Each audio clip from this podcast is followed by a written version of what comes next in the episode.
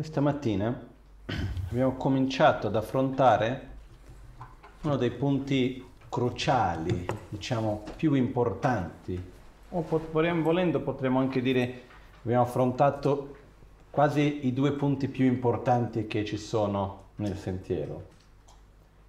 L'inizio, che è la motivazione, la voglia, l'aspirazione di voler uscire da un ciclo di sofferenza e poi abbiamo affrontato il significato della ignoranza che è tramite la saggezza, ossia il riconoscimento dell'ignoranza e l'applicazione del suo antidoto, che a sua volta si può uscire da questo ciclo.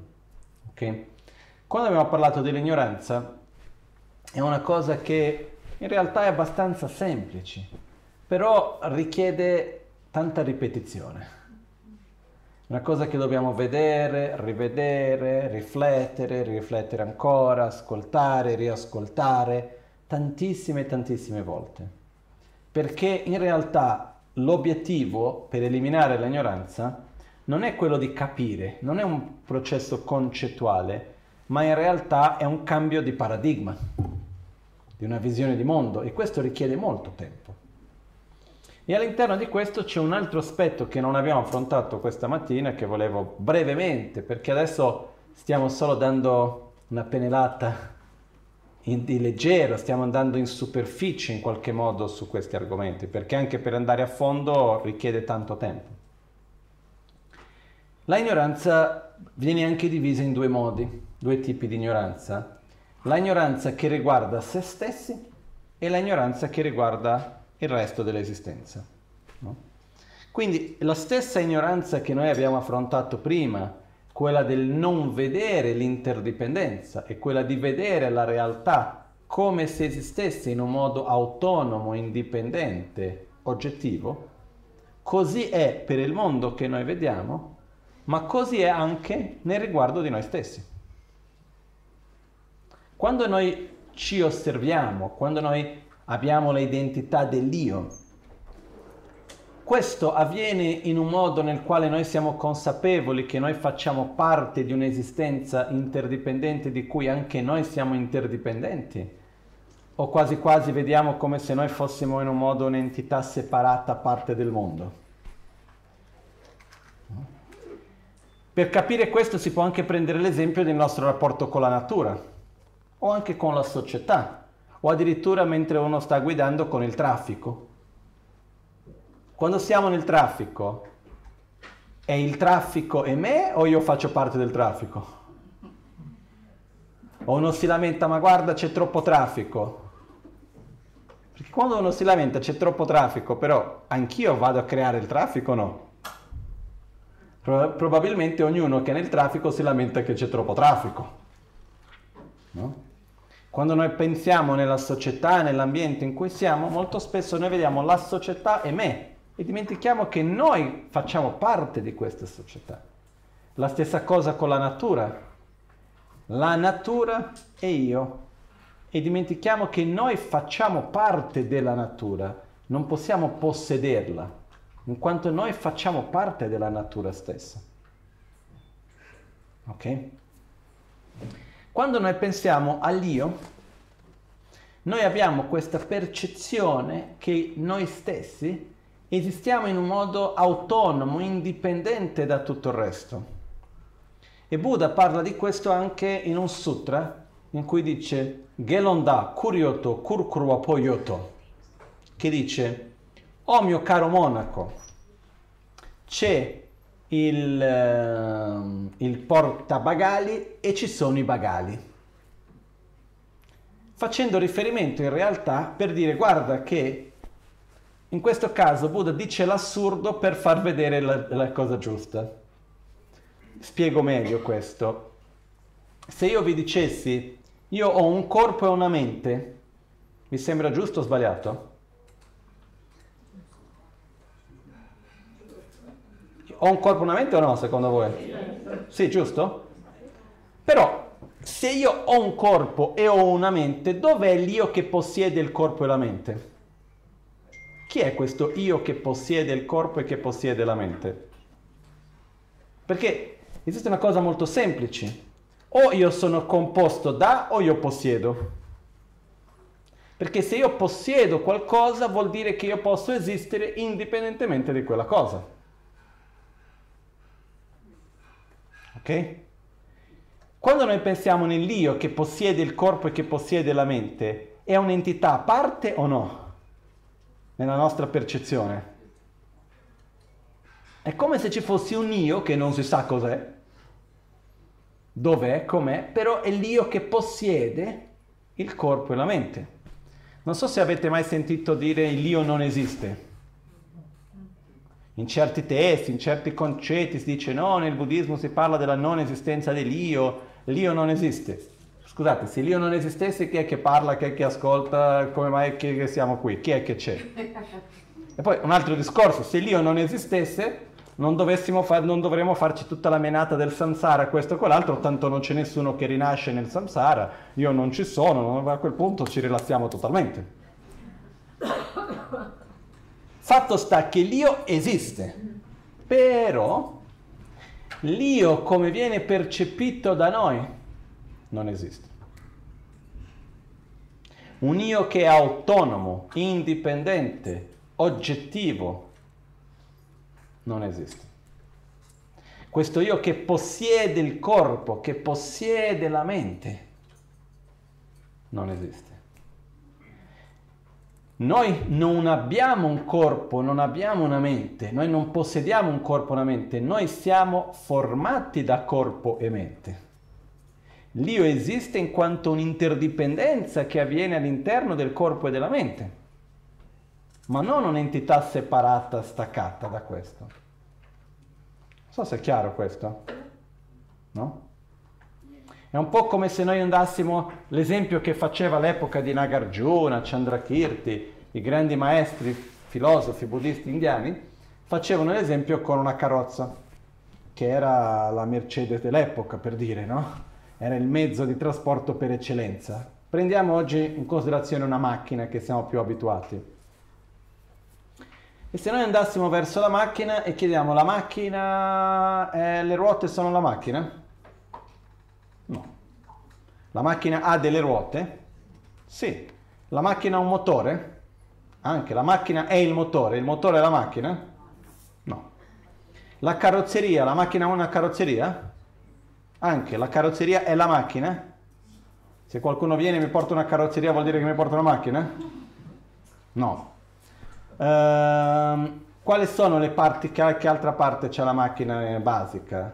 Le ruote, il motore, la carrozzeria, mettiamo questo. Poi io di meccanica non capisco niente, perciò... Cosa succede però? Quando noi diciamo la macchina possiede le ruote, la macchina ha una carrozzeria e ha un motore. Ma dov'è questa macchina che esiste indipendentemente da queste parti? Non c'è. È un concetto non è altro che un concetto che possiede queste parti per poter esistere. Ok? Quindi quello che accade che cos'è? La macchina esiste in dipendenza dalla ruota, dalla carrozzeria e dal motore. Non esiste indipendentemente da questi e ognuno di loro separatamente non sono la macchina. E anche se mettessimo tutte queste parti insieme non avremo necessariamente una macchina. Se io faccio una montagnetta di carrozzeria, ruote, motore, c'è una macchina? No. E anche se tutte le parti sono messe bene insieme, io ho una macchina che giro la chiave e parte, funziona, ho una macchina o no? A principio diremo di sì. Quello che accade però che è una domanda che può sembrare ovvia, ma è che cos'è una macchina? È un oggetto meccanico che tramite una sorta di energia, che sia questa petrolifera, che sia questa elettrica, con tramite un, modo di energia, serve per trasporta- trasportare persone e oggetti. Chiaro? Oggetto meccanico. Per esempio, la Malawan mi raccontò una volta che quando arrivò per la prima volta un camion nel suo villaggio in Tibet, che era la prima macchina che era mai arrivata, sono venuti tutti a vedere questa strana cosa che era arrivata e hanno portato l'acqua da bere e l'erba da mangiare, da dare a questo grande animale che portava le persone, no? E non riuscivano a capire che era una cosa meccanica, che non era un animale, e che non beveva acqua e mangiava erba, ma benzina che non sapevano neanche cos'era. No?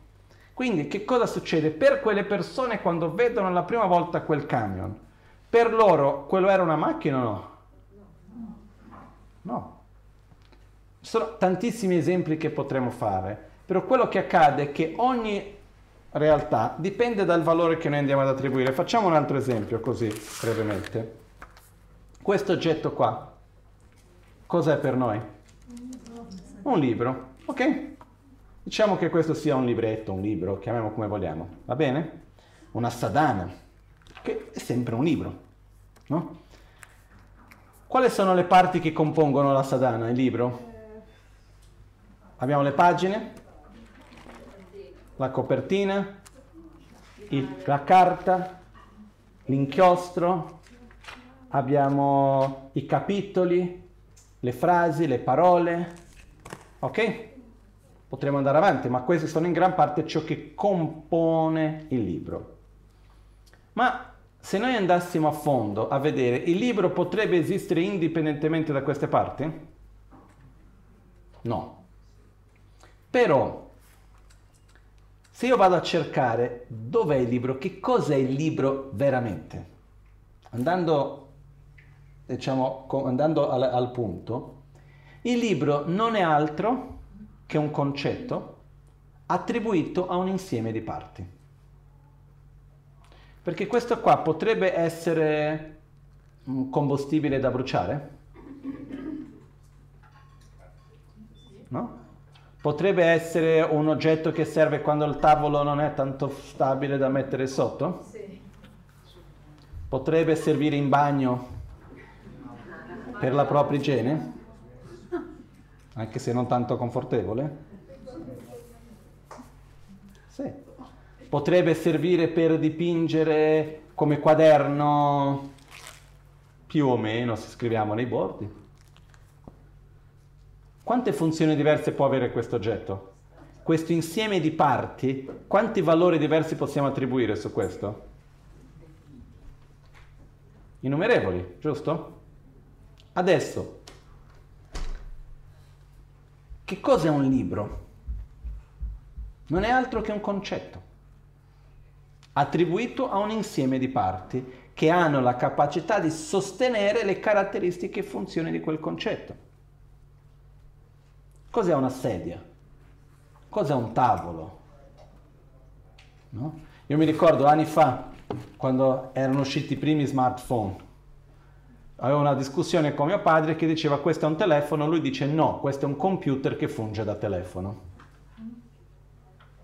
Sono due concetti diversi, attribuiti sulla stessa cosa, no? Perciò quello che accade è che non so quanto questo concetto sia chiaro, ma che quando noi prendiamo qualunque cosa sia, che cosa è questo? La mano? Cos'è una mano? È un concetto attribuito a un insieme di parti. Un dito. Così andiamo avanti su ogni cosa. Ogni cosa non è altro che un concetto attribuito a un insieme di parti ed è una percezione corretta nel momento nel quale quelle parti messe insieme sono capaci di eseguire le funzioni e sostenere le caratteristiche del valore attribuito. Ok? Però la mano non esiste come mano indipendentemente del concetto mano. Il libro non esiste in quanto libro indipendentemente del concetto libro. No? Per me un esempio chiaro di questo sono i soldi. Alla fine, che cos'è quella carta stampata? È una base di imputazione sulla quale viene attribuito un valore. Perché questo vale 100? Poi che cosa è 100?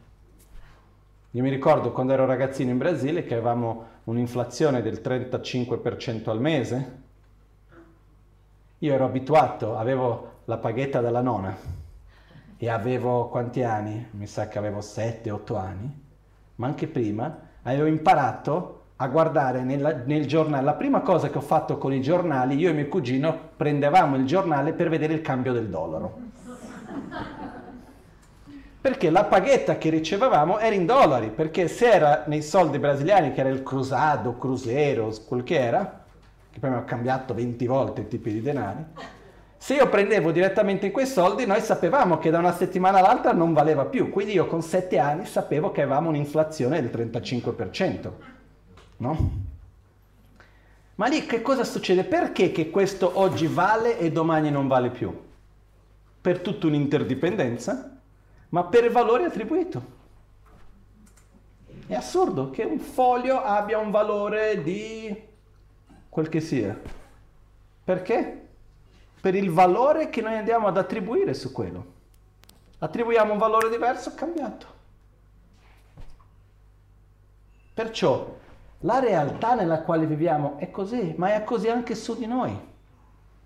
Noi andiamo ad attribuire un valore su che cosa siamo, su noi stessi. E a secondo del valore che noi attribuiamo su di noi, noi viviamo quella realtà o meno. Okay? Quindi la nostra ignoranza è di due tipi la ignoranza di non vedere l'interdipendenza e di vedere la realtà come essendo solida, indipendente, oggettiva, sia la realtà che ci circonda, che vuole dire l'ignoranza dell'aggrapparsi all'esistenza intrinseca dei fenomeni, sia quella dell'io. Ok? E qua c'è una chiave che lascio così solo come un parentesi veloce, un punto di riflessione uno dei modi più potenti di cambiare la realtà e più veloci, più semplici, più potenti è cambiare la percezione della realtà. Però non solo concettualmente, vi dico profondamente. Ok? Se io attribuisco un valore diverso, la realtà cambia. E noi con noi stessi, una delle cose che facciamo spesso è che in un certo momento della nostra vita abbiamo certe esperienze e creiamo una nostra identità basata su quelle esperienze. Poi la nostra vita cambia, però rimaniamo intrappolati in quell'identità lì. Sono una persona sola, nessuno mi vuole bene e qualunque altra cosa che sia. Passa il tempo, ho persone che mi vogliono bene, ho compagnia, tutto il resto, ma io sono una persona sola, nessuno mi vuole bene. Perché rimango intrappolato in quell'identità In realtà è una cosa incredibile il potere che noi abbiamo nella nostra percezione della realtà. E non riguarda solo la realtà esterna, riguarda anche la nostra propria identità, il nostro proprio io. Ok? Anche il fatto di dire io sono fortunato o sono sfortunato. Prendo per scontato le cose belle che ho o rigioisco di quello che ho? È tutto un punto di paragone, tutto basato sul paragone. Anche questo, il concetto di grande e di piccolo, è la stessa cosa. Che cosa determina che qualcosa sia grande? Il fatto che ci sia qualcos'altro più piccolo con cui viene paragonato. Che cosa determina che qualcosa sia lungo o breve? C'è qualcosa che è in sé e per sé intrinsecamente grande?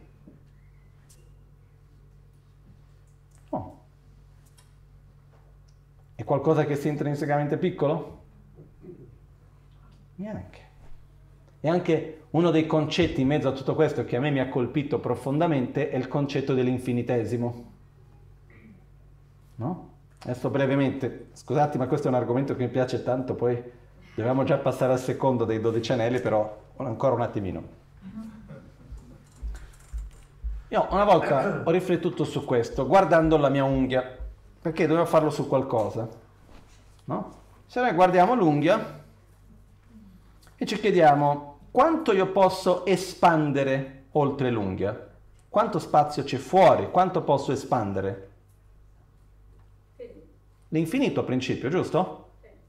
O c'è un limite, 10 metri, e poi mi devo fermare? vado all'infinito. Quanto, tanto quanto c'è l'universo, l'universo è infinito, posso andare a espandere sempre.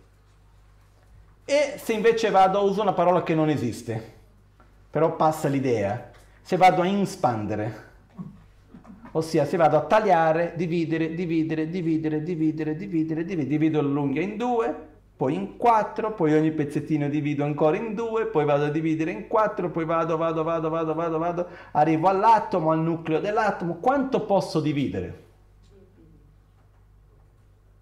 Infinito. L'infinito all'interno, l'infinito con la moltiplicazione viene chiamato infinito, l'infinito basato sulla divisione viene chiamato infinitesimo. Ok? Ma quale infinito è più grande? Quello fuori o quello dentro? Uguale.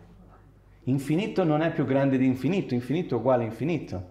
Quindi potremmo dire che c'è tanto spazio fuori della mia unghia quanto dentro. E per me questo è scioccante. Se lo pensiamo seriamente. Parliamo del tempo. Passo da secondo, minuto, ora, giorno, mese, anno, eone, posso andare quanto sia, vado a espandere il tempo e vado a dividere il tempo. Quanto posso dividere il tempo? Un secondo? C'è un limite o no? No. Neanche. Quindi alla fine dei conti che cosa è più lungo? Un secondo o una ora o una vita? È una risposta a domanda che sembra ovvia, però non è così ovvia alla fine dei conti. Perché se noi guardiamo infinito con infinito sono uguali. E nel momento nel quale io ho tanto spazio fuori quanto spazio dentro, cosa definisce che uno sia più grande dell'altro? Non so se è chiaro questo concetto, però in inglese si dice mind blowing, no? Sono delle cose che ci tolgono un po' dalla nostra percezione della realtà, ci fanno un pochettino come si dice, perdere la nostra, la, la solidità della realtà in cui viviamo. Io per esempio col tempo ho avuto due esperienze personali che mi hanno colpito abbastanza perché sono state due esperienze in cui ho vissuto il tempo in un altro tempo. Nel senso, due esperienze nella quale quello che era il tempo dell'orologio, chiamiamo così, molto breve, ho vissuto molto lungo ma proprio vedendo le cose passare in, a rallentatore, piano piano, e vedere quell'esperienza. Due esperienze abbastanza banali, per dire la verità. Niente di grandi esperienze mistiche, no. Una volta ero seduto in India, è caduto un ramo di un albero su di me, e mentre ero seduto ho cominciato a sentire, ero lì, stavo facendo qualche mantra, stavo così rilassato, aspettando delle persone che dovevano arrivare, e comincio a sentire, è come se tutto il resto andasse fuori fuoco e comincio a sentire cra, cra, cra, molto lentamente, anche il rumore molto come se quando si mette un suono a rallentatore che diventa grave, no? E io mi accorgo con molta calma, con molto tempo, mi accorgo il ramo su di me si sta rompendo. Meglio che non rimango qui. Dove salto? Meglio che vado lì. Con tutto il tempo e tutta la calma, finché a un certo punto capisco, salto e quando mi metto a saltare il tempo torna al normale, un ramo grande così cade dove ero seduto, spaccando la recinzione che c'era dietro di me, no? E un'altra volta qua dal Bagnano stavo facendo la pugia del fuoco e c'era il dorge, questo oggetto che si usa nelle cerimonie, e quando si fa la pugia del fuoco, una delle cose che non deve succedere è che il dorje scappi dalla mano e cada nel fuoco. E una volta stavo facendo questo e a un certo punto ho lanciato la sostanza e il dorje è andato insieme. No? Quindi avevo nella mano, più piccolo di questo, però ho lanciato. In quel momento anche si è fermato tutto, tipo rallentatore, e io non avevo più il fuoco delle cose intorno, vedevo solo il dorje con il fuoco e con tutta la calma del mondo il dorje è scappato di mano e vedevo lì molto piano che girava così nel fuoco, molto lentamente, però la mia mente era veloce e normale e quindi ho potuto dire devo riprenderlo. Guardo, punto la mano, vedo la direzione, quando lancio la mano per prenderlo, quando lo tocco il tempo torna normale. È tutto normale. Però sono due esperienze per me che non credo che sia nulla di così speciale, ma non oltre che ci fa vedere come il tempo è totalmente relativo. Dipende dove ci troviamo noi e con che cosa lo paragoniamo e come lo andiamo a vivere. Quello che è lungo per uno è breve per un altro, un, un, secondo non è necessariamente lungo e non è, non è necessariamente breve. Dipende il punto di paragone. Perciò quello che succede con questo che cos'è? Che cosa fa di un secondo lungo o breve? Il secondo in sé per sé o l'osservatore? L'osservatore. Che cosa fa di un luogo grande o piccolo? L'osservatore. Ok? Però nella nostra ignoranza cosa succede? Il grande è grande perché io lo percepisco in tale modo o perché è grande? Perché è grande. Il lungo è lungo perché è lungo, non è perché io lo percepisco in quel modo. Perciò il, la ignoranza, il primo dei dodici anelli, è proprio questa ignoranza nella quale noi ci mettiamo nel centro dell'universo e vediamo il mondo come se esistesse in un modo totalmente indipendente da noi, ogni cosa è come se noi esistessimo indipendentemente da tutto il resto quando in realtà esistiamo in una interdipendenza. Facendo un po' il riassunto, la realtà esterna esiste, però non esiste indipendentemente dalla realtà interna dell'osservatore. La realtà interna esiste, però non esiste indipendentemente dalla realtà esterna osservata. In tibetano si fa l'esempio di Paritsuri, che vuol dire questa montagna, quella montagna. Prendiamo l'esempio questa sedia, quella sedia. Mettiamo due sedie, una davanti all'altra. Quando mi siedo su questa sedia, l'altra sedia qual è? Quella. quella. Mi alzo da questa sedia, vado su quella, cosa è diventata quella? Questa. Questa non esiste indipendentemente di quella, quella non esiste indipendentemente di questa. Sono di mutua dipendenza. Questa dipendenza reciproca come il grande e il piccolo, il qui e il lì, e così come anche la dipendenza dell'assistenza esterna ed interna. Che la realtà esterna esiste ma non esiste indipendentemente dalla realtà interna. La realtà interna esiste ma non esiste indipendentemente dalla realtà esterna percepita. E quindi quello che accade è che noi viviamo come se le due cose fossero totalmente autonome e indipendenti. E da questo Può sembrare strano, ma quello che accade che cos'è? A causa di questa ignoranza, noi ci vediamo come se esistessimo indipendentemente dalla realtà che ci circonda, dalle situazioni, dagli oggetti, gli oggetti indipendenti da noi, e finiamo a creare una dipendenza. Ok? Poi andiamo a vedere un po' meglio questo meccanismo dopo. Um... Ok, no, vediamolo adesso, facciamo prima. Facciamo un esempio. Io a un certo punto vado lì, bevo una cosa che mi piace. Sensazione piacevole. Ascolto un suono che mi piace. Sensazione piacevole. Dinanzi a una sensazione piacevole, come abbiamo detto prima, qual è la reazione che andiamo a avere? Attrazione, avversione o indifferenza? Attrazione. Io quella sensazione di piacere con che cosa la vado a collegare? Con l'oggetto. Perciò se io ho avuto una sensazione piacere, piacevole ascoltando un certo suono, finisce, voglio sentire un'altra volta quella sensazione, che, da, da che cosa sono attratto? Dal suono ok? Se invece è un suono che non è piacevole ci piace, non vogliamo più avere la sensazione spiacevole, smettiamo di fare quello, ok? Quindi se io voglio ripetere la sensazione piacevole, io cosa vado a cercare? Gli oggetti tramite i quali ho avuto la sensazione piacevole. Se voglio evitare la sensazione di sofferenza, cosa vado a fare? vado a cercare di allontanare gli oggetti tramite il quale ho sofferto. Chiaro questo? C'è un però, Le esperienze di piacere, sempre che entriamo in contatto con gli stessi oggetti, si ripete sempre la stessa sensazione di piacere? Sempre che entriamo in contatto con gli stessi oggetti si ripete sempre la stessa sensazione di sofferenza? Neanche. Come abbiamo visto prima, la nostra sensazione è frutto di che cosa?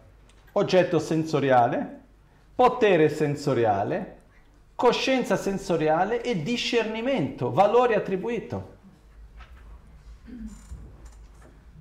E quello che succede però, quando io ho una sensazione di piacere, io ho consapevolezza che quella mia sensazione è il risultato dell'interdipendenza, della base di imputazione dell'oggetto, del valore che io vado ad attribuire insieme col potere sensoriale e l'interdipendenza degli altri oggetti e parti che stanno insieme. Abbiamo quella consapevolezza mentre facciamo le cose? O semplicemente voglio ripetere il suono perché mi piace? Poi mi metto qua a suonare tutto il giorno, voglio vedere se ci piace. Quindi che cosa succede? Noi in realtà, perché noi vediamo una totale se- separazione fra noi osservatore e realtà percepita, noi creiamo una dipendenza. Io per essere felice ho bisogno di questo, devo allontanarmi da quello. Invece di comprendere che in realtà viviamo in una interdipendenza, dove uno non esiste senza l'altro. Okay? Poi pot- ritorneremo su questo punto. Fatto sta che dall'ignoranza naturalmente sorge il secondo dei dodici anelli, che viene chiamata la formazione karmica, Duce Gile. Noi viviamo in una realtà impermanente, ossia una realtà che è costantemente in trasformazione. Ciò che determina la ragione per la quale le cose si trasformano è perché interagiscono. Più forte è l'interazione, più forte è la trasformazione. Ok? Cosa succede?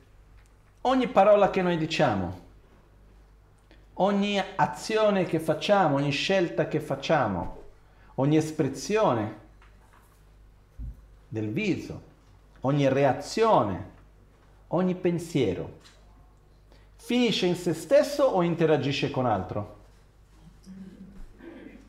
Interagisce. Questa interazione finisce lì o continua ad interagire? Continua ad interagire. Questa è formazione karmica. Questo è azione. Karma. Quello che accade che cos'è? Dall'ignoranza con ignoranza andiamo ad agire. In questa nostra azione, quello che succede, esistono tre tipi di azioni, azioni me- me- mentali, verbali e fisiche. Quindi ho dei pensieri, delle intenzioni, con questi pensieri, con questi sentimenti, cosa faccio? Parlo, agisco, e in questa interazione che vado a creare, io vado gradualmente a essere una parte attiva, consapevole in un'interdipendenza. Ok? Quindi nell'interdipendenza nella quale noi viviamo esiste un aspetto molto particolare, che è una delle differenze principali che esiste fra gli esseri senzienti e gli esseri non senzienti. Per esempio è la distinzione che viene data fra una pianta, una pietra e un essere come un animale o un essere umano. Una pietra ha vita o no? Ha un ciclo di nascita e morte o no la pietra? Sì. Per quanto possa sembrare strano, sì.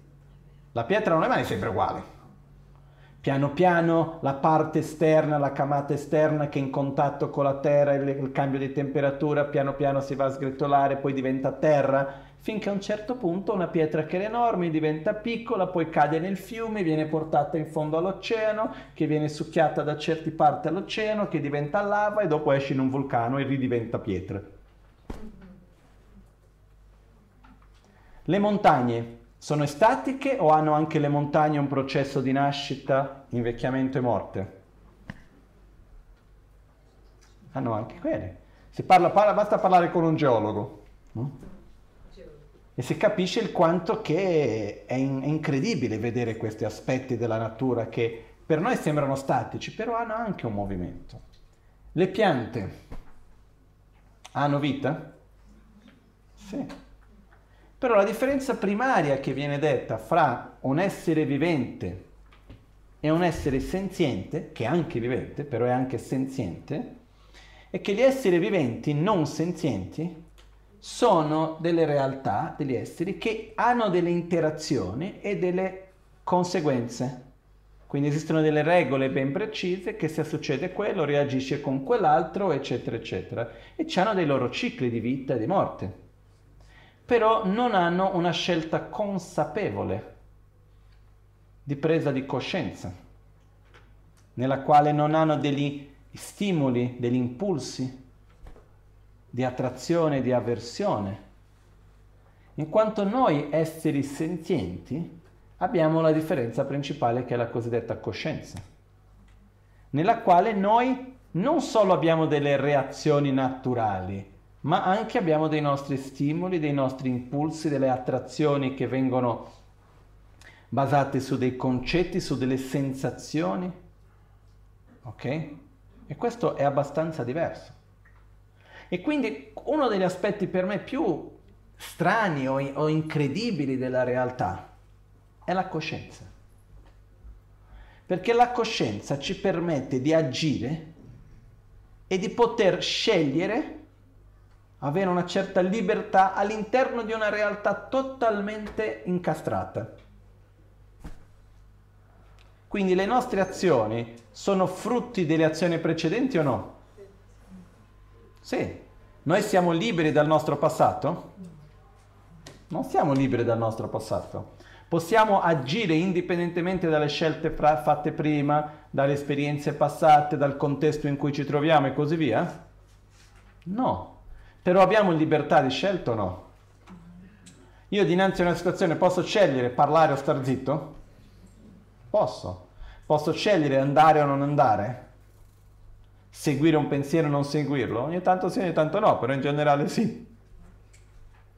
Quindi questo che cosa vuol dire? La seconda parte che il karma, azione, vuol dire lo spazio dove facciamo la scelta, dove andiamo ad agire. E questa azione va a creare un'interdipendenza, va a creare una catena che prima o poi porta i suoi risultati. Ok? Quindi l'azione in sé um, è ciò che in qualche modo mette in moto, in azione, questo ciclo. Nasce dalla ignoranza, ma quello che lo fa girare è l'azione. Karma. Una volta io ho avuto una lunga discussione in Brasile ero andato a vedere una, una presentazione di danza indiana che mia sorella faceva. E in questo parco dove c'era questa presentazione c'era un monaco induista e abbiamo intrapreso un dibattito filosofico, diciamo così, fra induismo e buddismo più o meno. E fra questo lui mi ha manifestato una visione che era abbastanza diversa del buddismo, perché lui diceva no, il karma esiste, però quello che dobbiamo fare per uscire dal ciclo di sofferenza è smettere di fare karma. Io dicevo lui spiegami come. Perché ogni pensiero è un'azione che interagisce o no? Sì. Perché lui diceva è inutile fare delle cose positive, perché tanto è sempre karma. Eh. Quindi uno non deve proprio fare più nessun karma, non deve più agire. Ma io mi chiedo, ma come fai a non agire? È impossibile non agire. Anche nella non azione io sto agendo. Il non prendere una decisione è una decisione presa o no? Sì. Il scegliere di non agire dinanzi a una situazione è un'azione? Sì.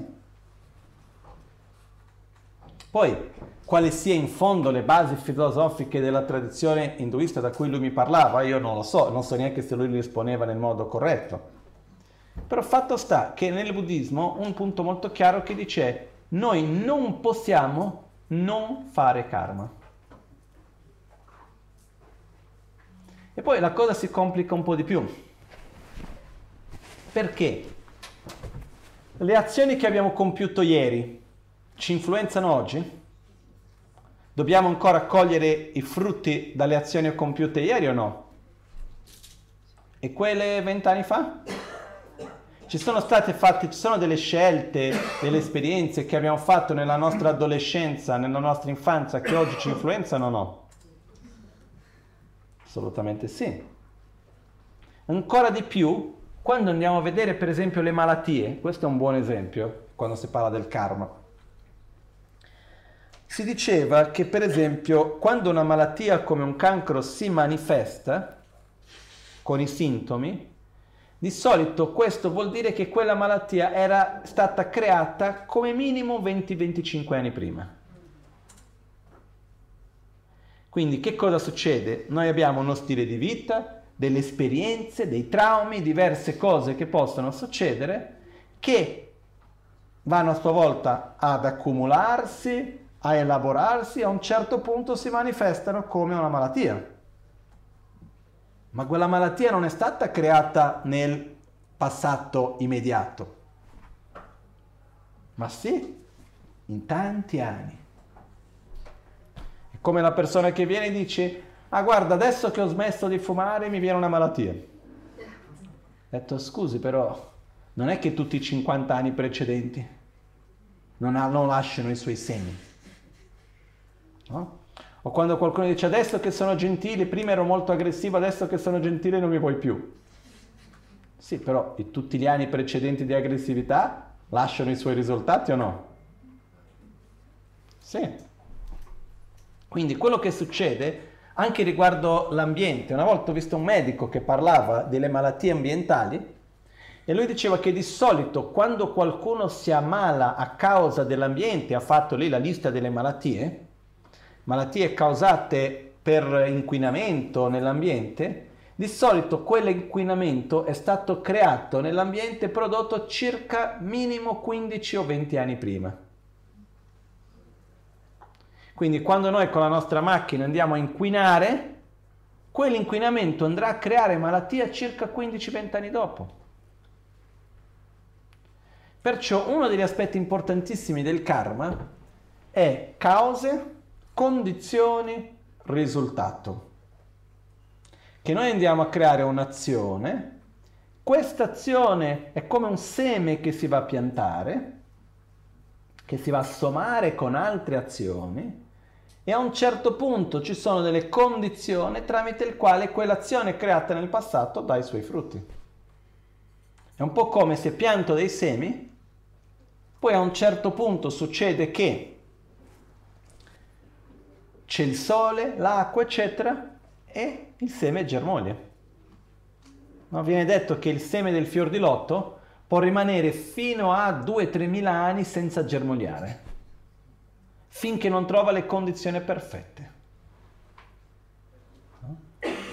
Quindi può succedere che noi abbiamo fa avuto delle esperienze, fa fatto delle scelte e che a sua volta rimangono lì un po', come si può dire, addormentate dentro di noi e a un certo punto viene qualcosa e fa svegliare quello? Assolutamente sì. Quindi quando parliamo di karma dobbiamo sempre ricordare che ogni azione ha una causa che noi creiamo. Poi ogni azione è anche una condizione. Qual è la differenza fra cause e condizioni? La causa è ciò che noi facciamo nel futuro ed è in relazione a ciò che accadrà in un futuro, ciò che noi facciamo scusate, nel presente ed è la causa di ciò che accadrà in un futuro non immediato. Ok? La condizione è quello che noi facciamo nel presente tramite la quale sperimentiamo il risultato del passato. Quindi la stessa identificazione, io dico una cosa, quelle parole che io dico sono causa per qualcosa che sperimenterò nel futuro e condizione per far maturare qualcosa che ho creato nel passato. Non so se è chiaro questo. Ok? Perciò, dopo dell'ignoranza, il prossimo punto è formazione karmica. Con ignoranza andiamo ad agire. Ok? Mi sa che è chiaro, no? Questa azione può essere solo mentale, può essere accompagnata dalla parola o può essere accompagnata anche dal corpo. E qua ci sono diverse scuole filosofiche. Ci sono quelli che dicono che il karma è solamente mentale, mentre il karma fisico e verbale sono, viene chiamato il sentiero tramite cui avviene quell'azione. E poi ci sono l'ultima tradizione, la Madhyamika Prasangika, che dice no, anche l'azione fisica in sé per sé anche, produce anche karma, anche se non c'è l'intenzione. Facciamo un esempio. Se io per sbaglio uccido qualcuno, senza volerlo fare, assolutamente, ok? L'esempio che io ho fatto tante volte, sono al quinto piano di un palazzo, sto insegnando ai bambini a fare la torta al cioccolato, a un certo punto il fornello elettrico che sto usando prende fuoco, non voglio far male ai bambini perché esce un fumo tossico, non posso aprire le porte, ho tutto pieno di bambini, prendo il forno e lo butto dalla finestra per non far male ai bambini. Cade in testa a qualcuno. La mia intenzione qual era? Uccidere quella persona o aiutare i bambini? Però sono responsabile della morte di quella persona o no? Sì. Quindi anche se non c'è intenzione, c'è azione.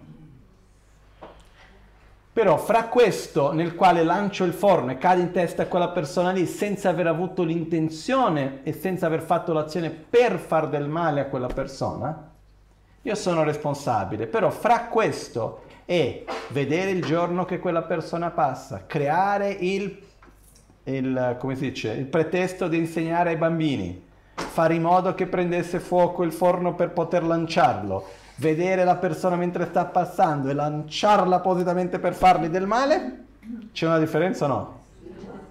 Enorme. Quindi anche qua karma, azione, per essere completo ha bisogno di quattro aspetti. Intenzione, azione, compiere l'azione, rigioire dell'azione. Se uno di questi quattro non è presente, l'azione non è completa, esiste sempre come azione e avrà dei risultati, però non è un'azione completa. Quindi ha un potere molto minore per dire voglio aiutare quella persona, faccio di tutto per andare ad aiutarla, riesco ad aiutarla, che bello che sono riuscito. Azione completa. Voglio aiutare quella persona, vado ad aiutarla, riesco ad aiutarla, la persona non mi ringrazia, ma perché l'ho aiutato? Non è l'azione, non è completa. Non ho rigioito. Ok? Quindi Un'azione è completa dal momento nel quale noi abbiamo motivazione, quindi intenzione, fare l'azione, completare l'azione e rigioire di aver fatto quell'azione. Quando questi quattro sono presenti, a quel punto l'azione in sé è completa. Ok? Quando noi compiamo un'azione, ci sono anche nel karma alcune delle caratteristiche del karma, che sono prevalentemente quattro le caratteristiche del karma, che sono non esistono risultati che a sua volta non abbiano avuto le sue cause. Se uno sperimenta un risultato è perché prima o poi le cause sono state create. Seguendo la metafora, esiste un albero che prima o poi non ci sia stato un germoglio o un seme che l'abbia creato? No. Quindi che cosa succede? Sempre che c'è un frutto vuol dire perché prima o poi c'è stato un seme che ha germogliato e a sua volta ha dato il suo albero che a sua volta ha dato il suo frutto. Quindi non esiste esperienza, non esiste risultato non esiste esperienza che a sua volta non abbia avuto le sue cause. Quindi se io sperimento una certa cosa, perché è così? Perché è l'ingiustizia della vita o perché da qualche parte le cause sono state create? Le cause. No? Quando c'è qualcosa che noi non capiamo, no? Questo a me mi fa sorridere perché quando c'è qualcosa che noi non ci piace, qualcosa di brutto, che noi non capiamo, diciamo che è un'ingiustizia. Quando c'è qualcosa di bello che noi non capiamo come mai succede, è un miracolo. Perché, ma è, il miracolo non è altro che una cosa bella che non riusciamo a capire. Perché un essere di saggezza che sa quello che sta facendo non è miracolo. E a sua volta una cosa brutta che succede, se noi capiamo tutta l'interdipendenza che c'è dietro, diciamo eh, è così. Ok? Perciò quello che succede, il primo aspetto del karma è non esistono risultati senza che siano state create le cause. E questo già ci aiuta tanto perché ci porta alla sensazione di dire ok, se vivo questo è perché da qualche parte cause e condizioni sono state create. Quali siano state le cause, dove quando non lo so. Però qualcosa è stato fatto. Perché non esiste il risultato senza che siano state create le cause. Secondo aspetto, non esistono azioni, cause che prima o poi non porteranno risultati. Quindi tutto quello che noi diciamo, tutte le parole che diciamo, tutti i pensieri che abbiamo, tutte le scelte che facciamo, tutte le azioni che compiamo, sono determinanti nella nostra vita, perché vanno a determinare ciò che andremo a vivere dopo. Non esiste neanche una parola, un pensiero che sia irrilevante, che non, non sirva a nulla, che finisca in se stesso. Ok? Questo è il secondo aspetto del karma molto importante. Poi, uh, un altro aspetto importante del karma. C'è l'altro aspetto del karma che è la coerenza fra azione e risultati. Un seme di arancio può portare un limone? No. Quindi le azioni e i suoi risultati sono coerenti. Ok? Questo non vuol dire, ogni tanto qualcuno crede che nella legge del karma vuol dire io ti ho detto una parolaccia, qualcuno mi dirà una parolaccia. Non è così. Io faccio un'azione guidata da rabbia, da gelosia, da invidia, da arroganza, con aggressività, eccetera, compio un'azione negativa, prima o poi avrò una sensazione di sofferenza come risultato, un risultato negativo, ma non è che deve essere tecnicamente identico. Quindi c'è ogni tanto qualcuno che dice, ah, quella persona mi sta facendo questo, quello, quell'altro, questo vuol dire che io in qualche altra vita ho fatto questo, quello, quell'altro a qualcun altro. No. Vuol dire che qualcosa hai fatto. Cosa? Non lo so. Però non è che sia necessariamente quella stessa identica cosa che... Ok? Perciò il quarto aspetto del karma, che è un po' più difficile da capire, è l'aspetto che il karma non è una realtà, come si può dire, solida, statica, ma è quasi una materia viva. E il karma rimane l'impronta del karma nella nostra coscienza, che è il terzo dei dodici anelli, nel nostro continuo mentale e quello che succede è che c'è una caratteristica particolare l'azione, il karma che è la seguente. Quando noi rigioiamo di un'azione, noi diamo più energia a quell'azione e la facciamo diventare più forte. Quando noi ci pentiamo di un'azione, ammettiamo apertamente di aver sbagliato, andiamo contro quell'azione, diminuiamo la forza di quell'azione. Quindi cosa succede quando rigioisco di una cosa bella? Do più forza a quell'azione. Quando rigioisco di una cosa brutta, do più forza a quell'azione. Ok? C'è un altro aspetto particolare che in tibetano viene chiamato Chabadam Chaba, che è tenere un'azione nascosta o tenere un'azione aperta. Quando noi nascondiamo un'azione che noi compiamo, nel senso che non condividiamo con gli altri, cerchiamo di nascondere dal mondo e di conseguenza anche da noi stessi quell'azione che abbiamo compiuto, quello fa in modo che quell'azione cresca, dà più forza ancora a quell'azione.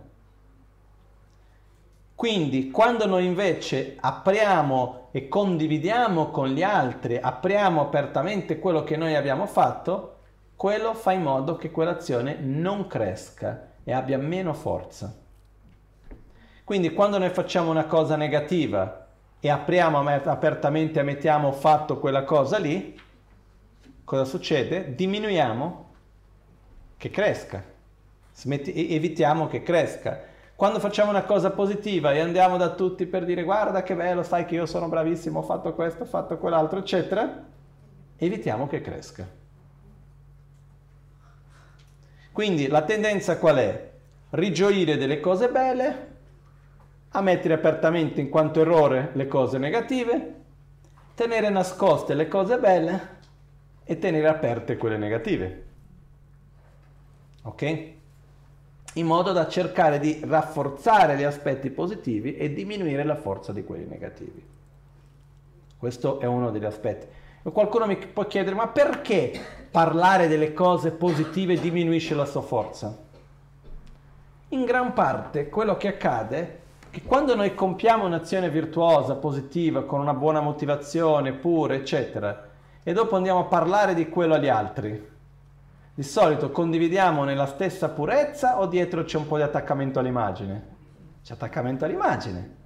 Quindi andiamo a inquinare quell'azione e la prossima volta per ripeterla perché andiamo a ripetere? Perché posso raccontare un'altra volta che l'ho fatto? O riesco nella stessa purezza a tornare nella motivazione originaria?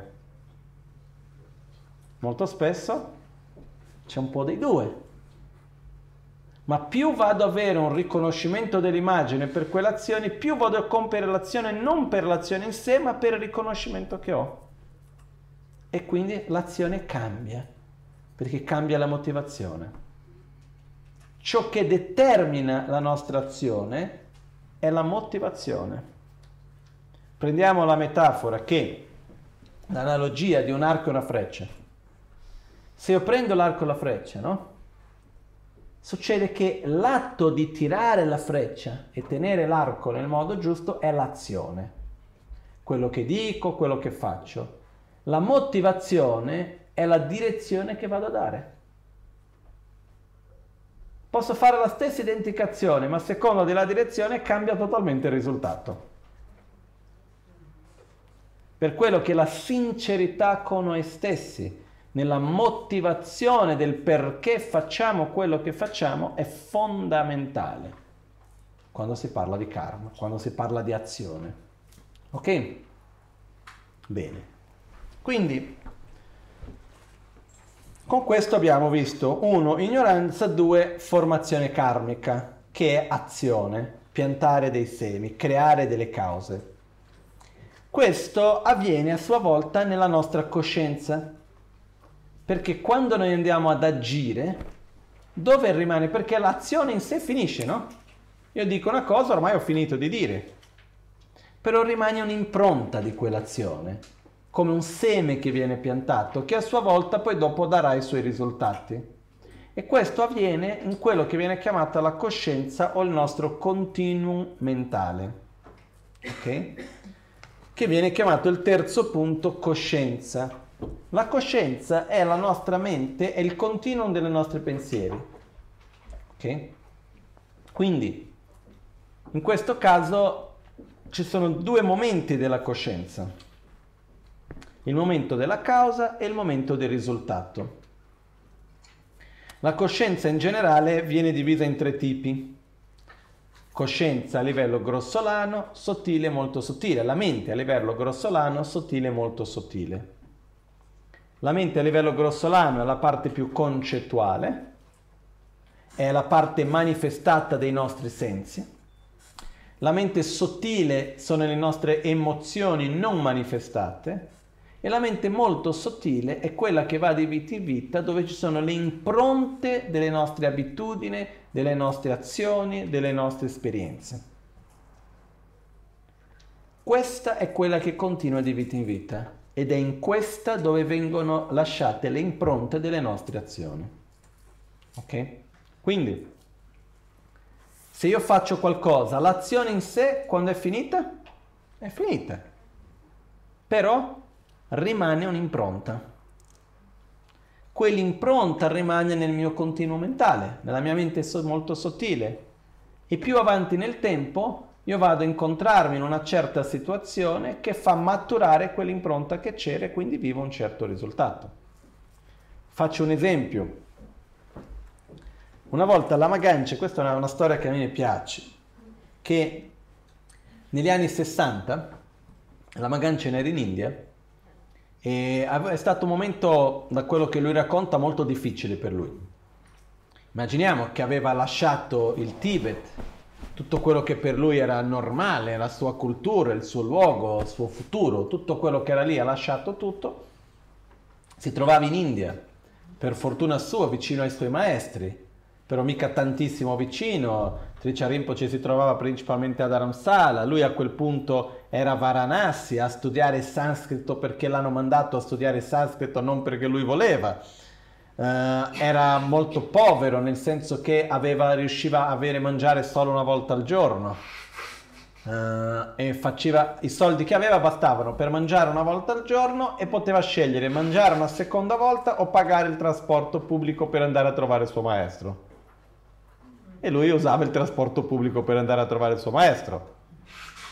Era, una, era un momento difficile per lui su tanti aspetti, quindi lui un giorno andò da Tricia Rinpoche, suo maestro, e disse a Tricia Rinpoche, disse guarda Rinpoche, secondo me mi dispiace dirlo così, ma c'è stato qualche errore.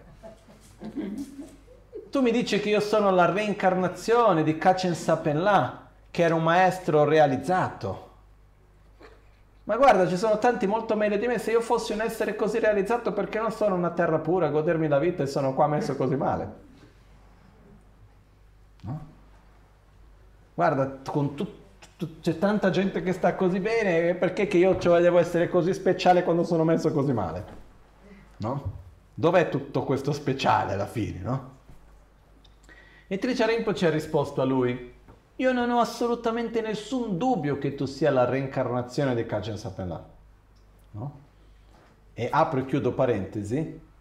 La storia fra Kachen Sapela e Tricia Rinpoche per me è particolarmente bella perché Tricia Rinpoche non, con, non, ha conosciuto in vita questo maestro che era Kachen Sapela e lo voleva molto riconoscere, aveva un grande rispetto verso di lui. Quindi andò che era abbastanza più anziano di lui, andò al monastero di Ganchen per conoscere Kachen Sapela. Questo stiamo parlando della fine degli anni 30, anni 1939, 40, qualcosa del genere. Andò al monastero di Ganchen per conoscere Kachen Sapela, arrivò al monastero. Tricharimpo c'era maestro del Dalai Lama, che era re del Tibet, quindi era molto molto rispettato ovunque anche. E quindi Tricia Rinpoche arrivò lì e, e, e, chiese di poter essere ricevuto da Kachen Sapenla. Risposta ovvia, subito. No? Invece Kachen Sapenla ha detto no, non ti ricevo. Ci vedremo presto. Ha detto ci rivedremo presto. Ci vedremo presto, ma oggi no e ci vedremo presto. Quindi lui stava dormendo nel monastero, Chichen Rinpoche, Kachen Sapelà nel centro di ritiri che c'era subito a fianco. E in quella notte che Tricia Rinpoche era lì, Kachen Sapelà ha lasciato il corpo, è morto.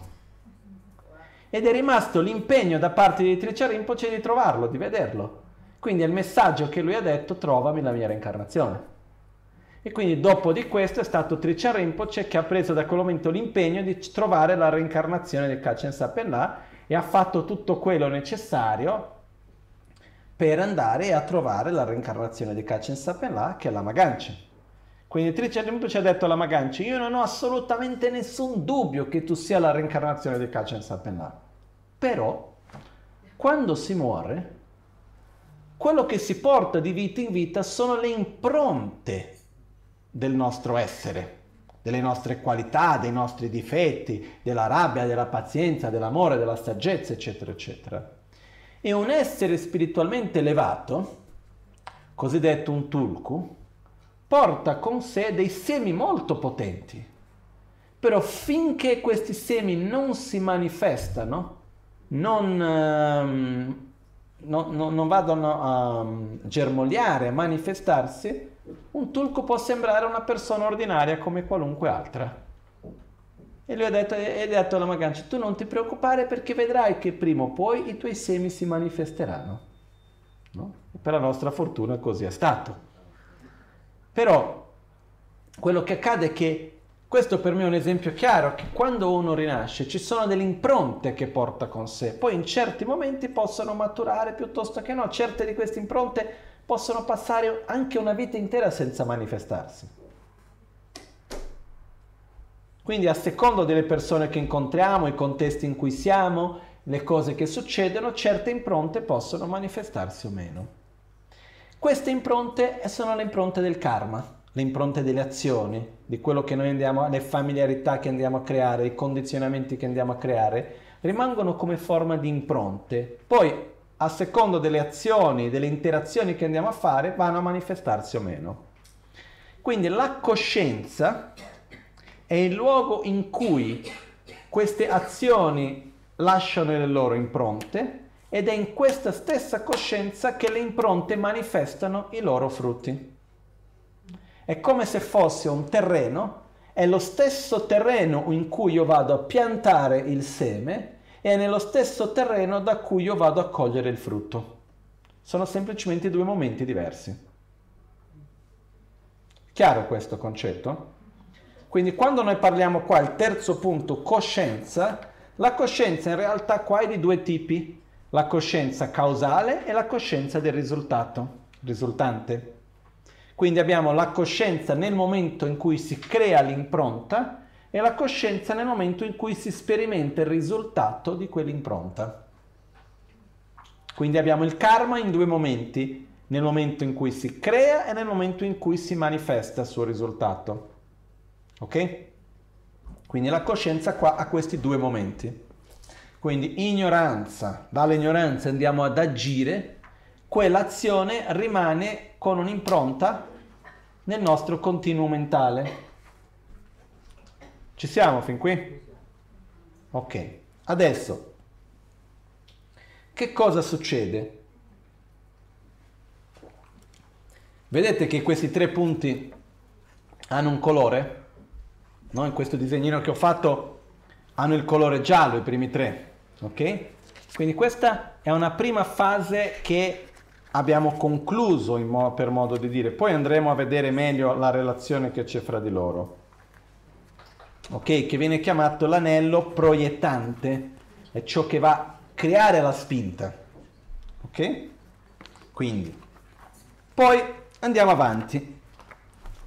Nome e forma, sei porte dei sensi, contatto e sensazione. Nome e forma, un altro modo per chiamare nome e forma è una realtà psicofisica. Ok? Nome fa riferimento alla mente, forma fa riferimento al corpo. Quindi nome e forma è una realtà psicofisica. Perciò, quello che accade che cos'è? Con la ignoranza compiamo un'azione. Quindi ignoranza, azione questa azione viene depositata nel nostro continuo mentale. A un certo punto si creano delle condizioni e quell'impronta si manifesta nei suoi frutti. In che modo si manifesta il risultato di un'azione?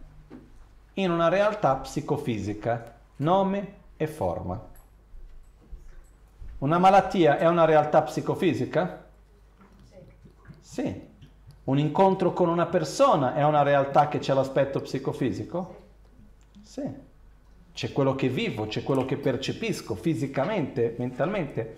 Una nascita ovviamente è una realtà psicofisica. Ok? Quindi quello che accade è che nome e forma a principio sono i nostri cinque aggregati. Cinque aggregati sono l'aggregato della forma che è il nostro corpo, a livello grossolano, sottile, molto sottile, aggregato della forma. Abbiamo poi l'aggregato delle sensazioni, discernimento, fattori composizionali e coscienza. Ok?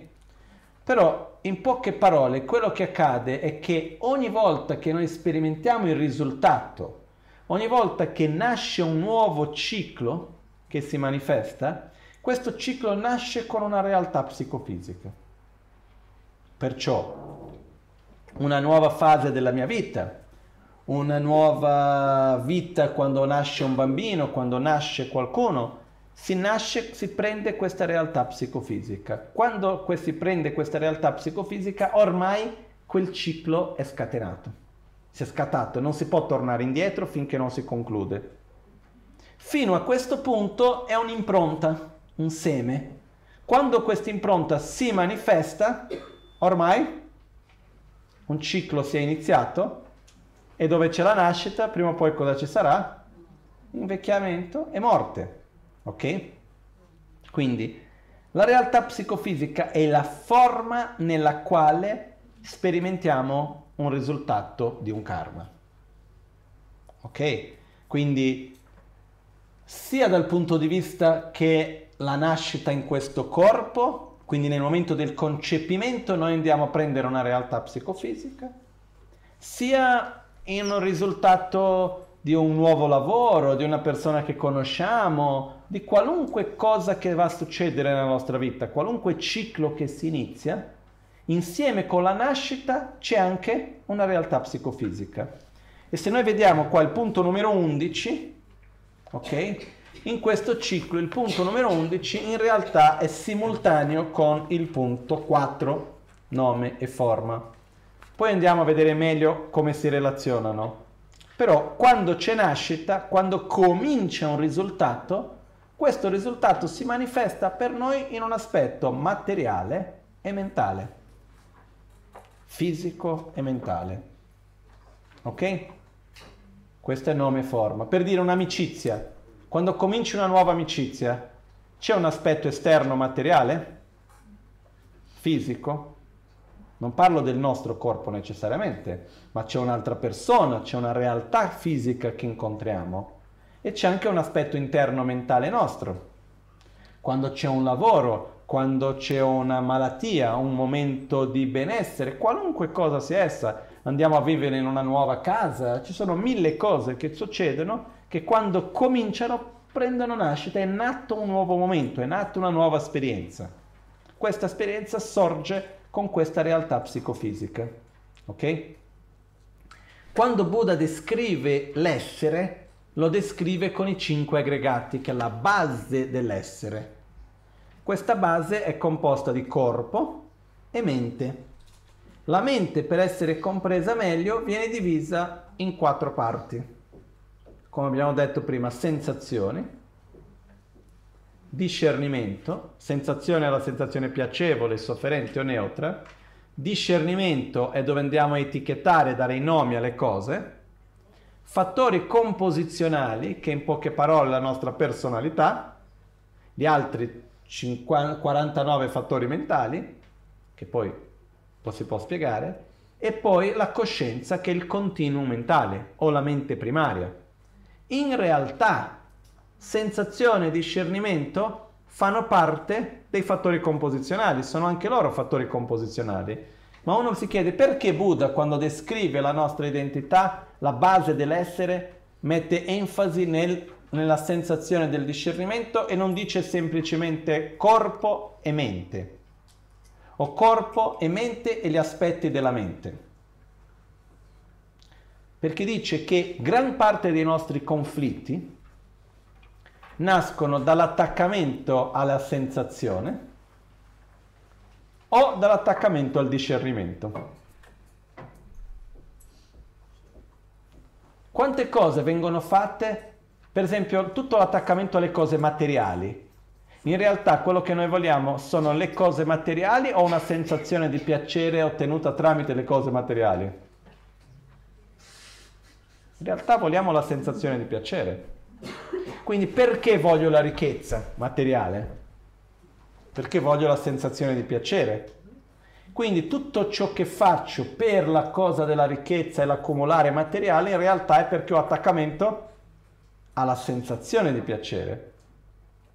Dall'altra parte, quando uno è, si dice che quando uno riesce a superare l'attaccamento alla sensazione, ancora c'ha davanti l'attaccamento al discernimento. Io ho ragione.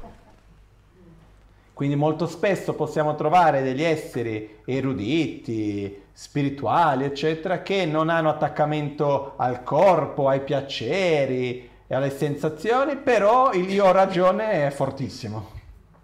Quindi uno ha attaccamento alla propria visione di mondo, attaccamento al secondo me e come secondo me le cose sono e devono essere. E io sono sicuro che fra tutti i nostri attaccamenti il più forte in assoluto è l'attaccamento al discernimento, che è l'attaccamento alla realtà così come secondo noi debba essere. Quindi Buddha per farci capire questo con più chiarezza ha detto che alla base del nostro essere c'è corpo, e c'è mente. La mente è formata da sensazioni, discernimento, fattori composizionali all'interno del quale c'è l'amore, c'è la rabbia, c'è l'attrazione, l'avversione, sono mille altre cose, e poi c'è la coscienza che è il continuum mentale. Ok? Adesso senza entrare in mille dettagli qua. Per entrare in più dettagli su questo dovremo affrontare i 51 fattori mentali, le sette mente primarie, eccetera, eccetera, che non è il momento per farlo, anche se abbiamo tempo questi giorni, vorrebbe dire lasciare stare tutto il resto. Ok? Però in questo momento la cosa importante da capire è che cinque aggregati è dove si accumula il corpo, le sensazioni, che non è una, sono tante sensazioni, l'accumularsi del discernimento, l'accumularsi nostre, della nostra personalità e del nostro continuo mentale. Questi cinque punti sono la base per l'identità dell'io. Ok? Perciò ogni realtà che andiamo a vivere, ogni ciclo che andiamo a vivere, nasce con una sua realtà psicofisica, ha le sue sensazioni, ha il suo discernimento, ha i suoi aspetti psicologici che vengono insieme e gli aspetti fisici anche, materiali. Ok? Perciò dalla coscienza come risultato, quando si manifesta nella coscienza un'azione creata nel passato, passato, si manifesta come una realtà psicofisica. Chiaro fin qui? Ok.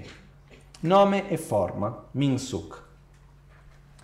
Una volta che abbiamo una realtà psicofisica, questa si manifesta con la porta dei sei sensi, ossia vista, udito, gusto, tatto, olfatto e mentale.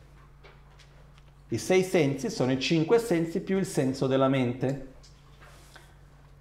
Una, ogni realtà che noi andiamo a vivere ha una sua realtà dei sensi o no? Ha i suoi oggetti sensoriali e a sua volta anche i suoi poteri sensoriali. Per dire uno stato di malattia piuttosto che una persona che conosciamo, piuttosto che una vita in un luogo, piuttosto che in un altro, ha una realtà dei nostri sensi, ha gli oggetti in cui entriamo in contatto, ha il modo di percepire questi oggetti, ha i sensi. È tramite i nostri sensi che noi percepiamo il mondo che ci circonda. Ok? Perciò ripetiamo, i sensi sono i cinque sensi, quindi vista, olfatto, udito, tatto, gusto e mentale. Quindi la vista percepisce la forma, l'olfatto gli odori, l'udito i suoni, il gusto il gusto, il tatto il tatto e la mente le immagini mentali. Sono i concetti e i ricordi del passato, le proiezioni del futuro, il giudizio e la proiezione del presente ok?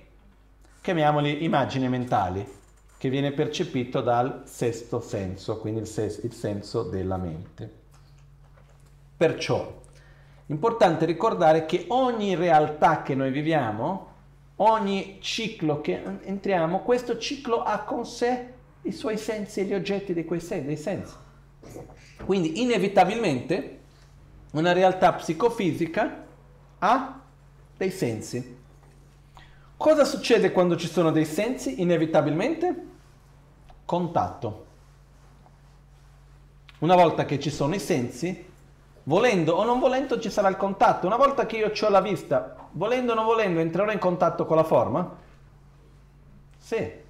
Una volta che ho l'udito, entrerò in contatto col suono e così via.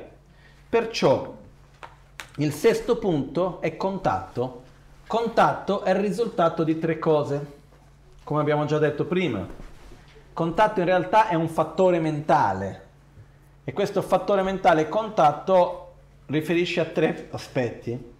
Potere sensoriale, o meglio oggetto sensoriale, potere sensoriale e coscienza sensoriale, è dove si incontrano questi tre.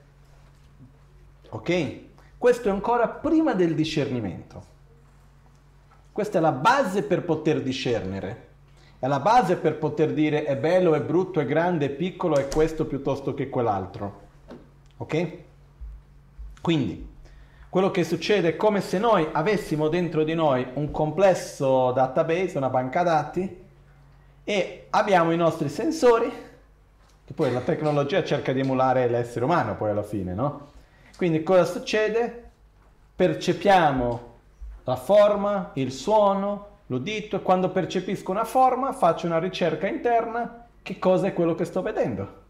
Basato sulle esperienze passate andiamo a attribuire un significato. Ok? Però dal momento nel quale ci sono i sensi, inevitabilmente entreremo in contatto con gli oggetti dei sensi. Ok? Cosa succede quando c'è contatto? Qual è il risultato inevitabile cont- del contatto? Il prossimo, numero 7, sorwa, le sensazioni. Se entro in contatto, se vedo qualcosa, se ascolto qualcosa, se tocco, se, se vado a gustare, a, a sentire l'odore, qualunque oggetto entro in contatto con, anche un oggetto mentale, c'è una sensazione che segue come risultato o no? O è piacevole, o è spiacevole, o è neutro. Però inevitabilmente abbiamo la sensazione. La sensazione è l'aspetto della nostra mente tramite il quale noi sperimentiamo il mondo. È la nostra base di giudizio anche. Quando viviamo una situazione, qual è la base per dire se quella situazione è stata buona o no? I nostri concetti o la nostra esperienza di sensazione? Se io vivo una cosa che concettualmente non era bella, però che la sensazione è stata stupenda, la vogliamo ripetere o no? Sì. E se è una cosa che a principio dovrebbe essere super bella, poi non mi piace, mi sento male, non lo voglio ripetere. Quindi la sensazione, sorwa, è tramite quella, la, è, è, è quella tramite la quale andiamo a sperimentare il mondo ed è la base per la nostra percezione e giudizio del mondo. Le nostre azioni si basano molto di più sulla sensazione che sull'intendimento. Ok? La nostra attrazione e avversione si basa sulla comprensione o sulla sensazione? Sulla sensazione. Ok? L'intenzione è karma. Quando abbiamo visto qua l'azione, il punto 2, formazione karmica, si basa sul fattore mentale che viene chiamato dumpa, no, se, scusate, sempa, che è la intenzione.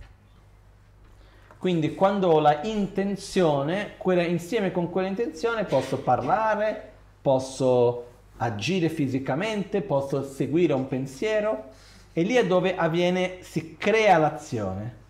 Però si manifesta, sperimentiamo il frutto di un risultato tramite la sensazione. Quindi la sensazione è lì dove si sperimenta il risultato del karma. Ok?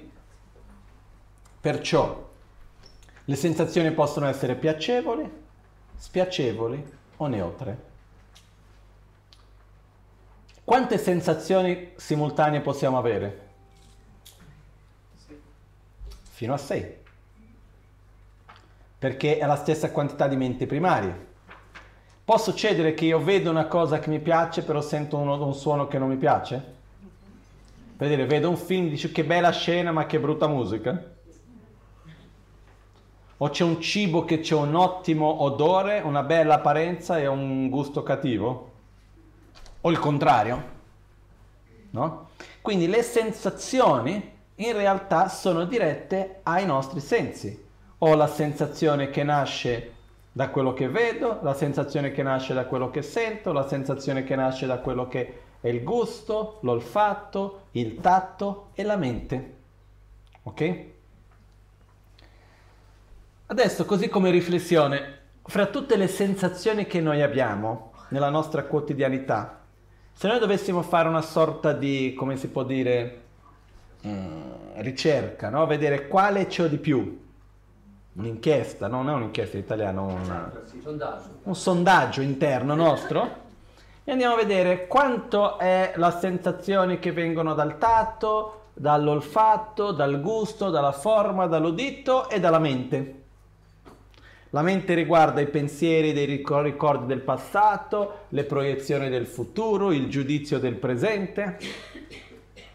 Qual è la più forte fra questi sei? No, lascio a ognuno la risposta. Fra i nostri cinque sensi, quello che è più manifesto, più forte, manifestato con più chiarezza per noi, è la vista. Quello più diretto in realtà è l'olfatto. Ok? L'olfatto è quello su cui non abbiamo praticamente controllo. No? Quando abbiamo un odore, ci colpisce molto più direttamente l'odore che la vista. Però al di là non è questo l'argomento di oggi. Però quello che succede è che fra nostri, le nostre varie sensazioni, molto spesso quello che noi crediamo che sia una sensazione causata dalla forma, in realtà è una sensazione causata dalla mente. Io vedo qualcosa, l'oggetto mentre lo vedo, la sensazione che mi dà magari è pur piacevole, però io vado a ricordarmi di una cosa che non mi piace e quindi ho una sensazione spiacevole. Quella sensazione spiacevole è stata causata da ciò che ho visto o dal ricordo che ho avuto? Dal ricordo che ho avuto. Quindi gran parte delle nostre sensazioni non nascono dall'oggetto sensoriale esterno, ma sì dall'oggetto interno, ricordi, proiezioni, paure, aspettative. Ok? Chiaro questo? Che quando noi capiamo questo, questo ci aiuta anche a vedere, ok, se io, io voglio evitare la sensazione di sofferenza, quindi devo cercare di evitare gli oggetti di sofferenza. Però la maggioranza dei nostri oggetti che generano sofferenza sono interni o esterni? Interni. Quindi vuol dire che devo cercare la soluzione dentro. Ok? Però riprendiamo un attimino. Ignoranza, quindi sensazione di essere distaccati dalla realtà e dal resto, la percezione di vedere il mondo come se fosse autonomo, indipendente, oggettivo, eccetera. Insieme con questo vengono rabbia, gelosia, invidia, sono le manifestazioni della ignoranza. Con questi veleni mentali andiamo ad agire. Azione. azione in pensiero, in parola e fisiche faccio, compiamo un'azione, quell'azione rimane l'impronta nel nostro continuo mentale. A un certo momento c'è una condizione tramite la quale quel seme che abbiamo piantato dà, va a germogliare e dà i suoi frutti. Come si manifesta il risultato? Con una realtà psicofisica. Questa realtà psicofisica ha a sua volta i suoi sensi, di conseguenza il contatto, di conseguenza, sensazione. Ok? Incontro una persona, ci sarà una sensazione che viene di conseguenza o no? Una malattia, qualunque cosa sia, c'è una, una sensazione che viene insieme o no? Almeno una, ma se non di più. Ok? Quindi sensazioni. Dinanzi a una sensazione, noi riusciamo a rimanere, come si può dire, fermi, a non reagire? O inevitabilmente dinanzi a una sensazione c'è una reazione di attrazione, avversione o indifferenza? È così.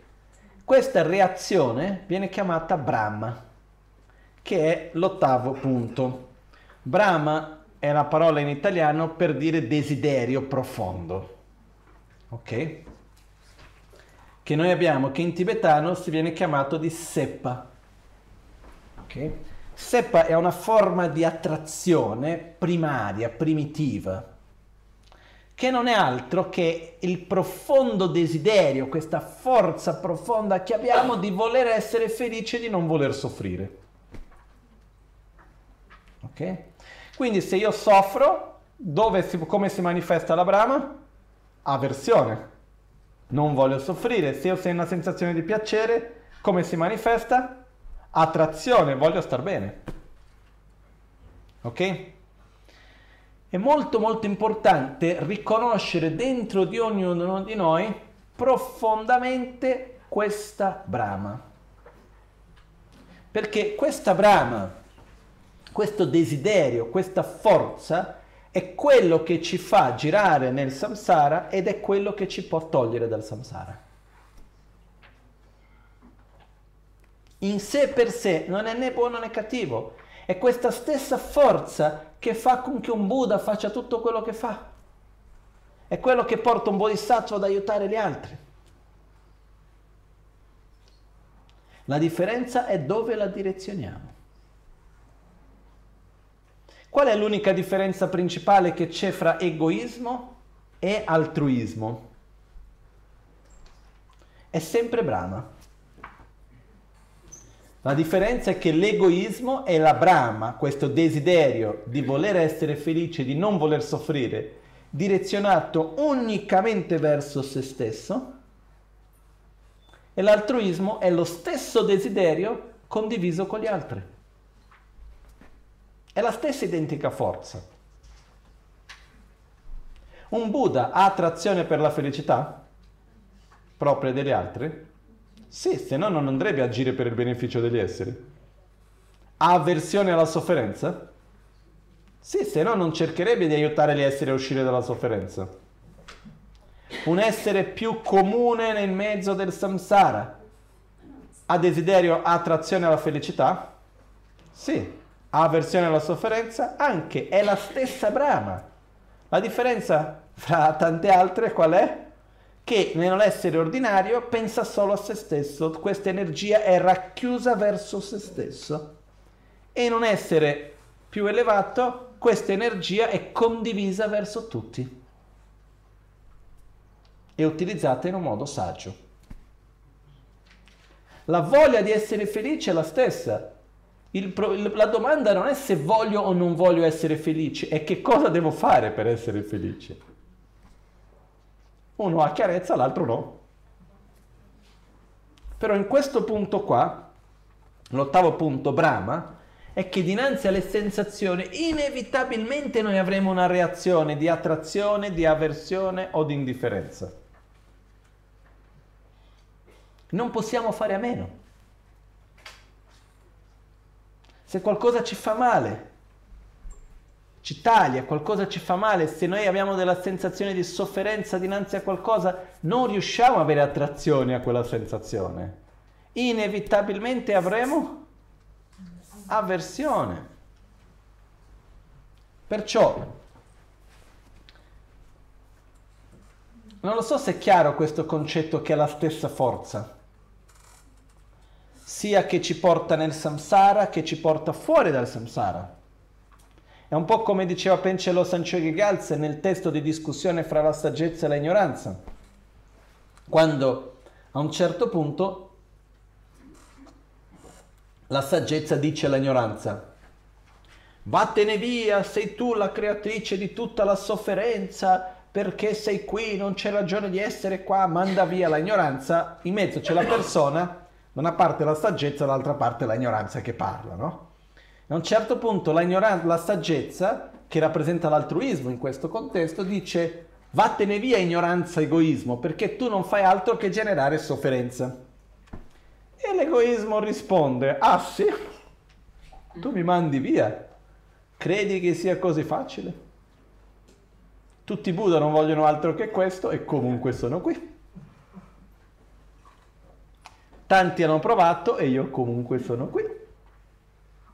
E poi dimmi una cosa, se non è per me, come farà la persona a prendere cura di se stessa? E non è altro, anche se la persona entra in un percorso spirituale, è grazie a me, mica grazie a te. Diciamoci la verità, quando entriamo all'inizio in un percorso spirituale, è, è grazie all'altruismo o grazie all'egoismo? Diciamoci la verità. È all'egoismo. Io non ho mai visto nessuno che è entrato nel sentiero spirituale già il bodhisattva dell'ultimo gumi. No? Uno entra perché? Perché soffre e non vuole soffrire.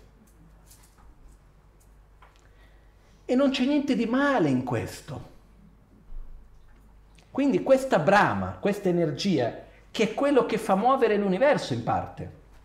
Perché tutto quello che noi facciamo e che chiunque fa, alla fine nasce da che cosa? Dall'attrazione allo star bene e l'avversione alla sofferenza. Anche la, le azioni di un Buddha che agisce per il beneficio degli esseri. Cosa intende per beneficio degli esseri? Portare la felicità e eliminare la sofferenza. È la stessa attrazione, la stessa brama, lo stesso desiderio, la stessa forza. Ed è anche molto importante capire che l'unica differenza che c'è fra l'egoismo e l'altruismo è la direzione. L'attitudine è la stessa, l'energia è la stessa. Una persona altruista spende la stessa energia di una persona egoista. Solo che la persona egoista, tutta quell'energia è girata verso se stessi e non funziona. È per la mia felicità e la mia sofferenza che è priorità dinanzi a qualunque altra cosa che possa esistere nell'universo. Poi nell'attitudine altruista che cos'è? la mia felicità e la felicità degli altri ha la stessa importanza, la mia sofferenza e quella degli altri ha la stessa importanza, però è questa stessa volontà di non soffrire di attrazione alla felicità e avversione alla sofferenza, che è questa brama. Ok? Chiaro? Ok? Perciò ricordiamoci ancora, non c'è niente di male nell'attrazione alla felicità e l'avversione alla sofferenza. C'è qualcosa di male quando questo viene chiuso e ridirezionato unicamente verso l'io il mio e quando noi proiettiamo per la nostra felicità, proiettiamo la nostra felicità su cose che non la possono sostenere e proiettiamo come causa della sofferenza ciò che non è causa di sofferenza. Ok? Però questa energia di base di voler essere felice, di non voler soffrire, di essere ordinari ce l'hanno, i bodhisattva ce li hanno, i Buddha ce l'hanno. La differenza è come viene direzionato. Okay? E questa è una cosa bellissima da capire, capire che sia noi che un Buddha siamo fatti della stessa roba. Le, I principi basici sono gli stessi, è il modo in cui vengono usati e direzionati che cambia però alla base è lo stesso. Non so se è chiaro questo. Ok? Perciò, dinanzi alla sensazione, inevitabilmente cosa c'è? Brama, attrazione, avversione. Brama va a generare attaccamento. Attaccamento qui è inteso come um, direzionare quella, quel desiderio, quella brama. Quindi io non voglio quella sensazione di, di sofferenza, ho la sensazione non la voglio, vado a trovarmi cosa fare per evitarla. Vado a fare una scelta, vado a dare una direzione, cosa devo fare. Quindi comincio a trovare i modi, i mezzi per evitare quella sofferenza ho una sensazione piacevole, voglio mantenere quella sensazione piacevole, voglio che si ripeta, cosa vado a fare? A trovare i mezzi e i modi per farla ripetere, per ritrovarla, eccetera. Quando andiamo a cercare di direzionare e materializzare in qualche modo quella nostra volontà di avvicinarci all'oggetto di piacere o allontanarci da quello di sofferenza, questa azione viene chiamata attaccamento. Ok? Lempa in questo caso. È che le traduzioni, scusi il termine, però fanno schifo in generale. perché sono concetti che non abbiamo, quindi cerchiamo di usare una parola che in realtà non ha il, lo stesso concetto. Però qua si usa la parola attaccamento, ma non l'attaccamento inteso come non voglio separarmi da questo oggetto. Questo in tibetano è chakpa. Qua si usa la parola lempa. Sono due cose totalmente diverse. Chakpa vuol dire io proietto la mia felicità su qualcosa che possiedo e non voglio molarlo assolutamente. Questo è attaccamento. In questo contesto l'attaccamento è visto più che altro come io vado ad aggrapparmi a una cosa piuttosto che a un'altra come lo strumento per evitare la sofferenza o portarmi la felicità. È chiara la differenza fra i due? Quindi Brahma è qualcosa più primitivo, più profondo, non ha una forma, non ha un nome preciso quello che vado a fare, però ha una direzione. Attrazione, avversione, indifferenza. Dinanzi a questo io vado a dare una direzione. Cosa faccio?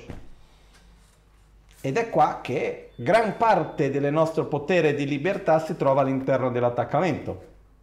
Cosa faccio per evitare la sofferenza? Quando noi di solito abbiamo una sensazione di sofferenza dinanzi a una situazione che non ci piace, eccetera, è nell'attaccamento che andiamo a reagire e scegliere cosa fare. Reagisco con aggressività, piuttosto sto zitto, piuttosto che faccio un mantra di purificazione o vado a parlare male dell'altro. Perché quando noi abbiamo un'esperienza di sofferenza, molto particolare. In qualche modo uno degli aspetti delle, delle esperienze di sofferenza riguardano anche la nostra immagine. Ok? E io ieri a Milano ho raccontato un'esperienza che ho avuto qualche giorno fa che mi ha colpito abbastanza, non l'esperienza in sé, ma quello che è venuto dopo. Ho avuto l'opportunità di poter vedere degli aspetti che non mi ero accorto così con chiarezza prima.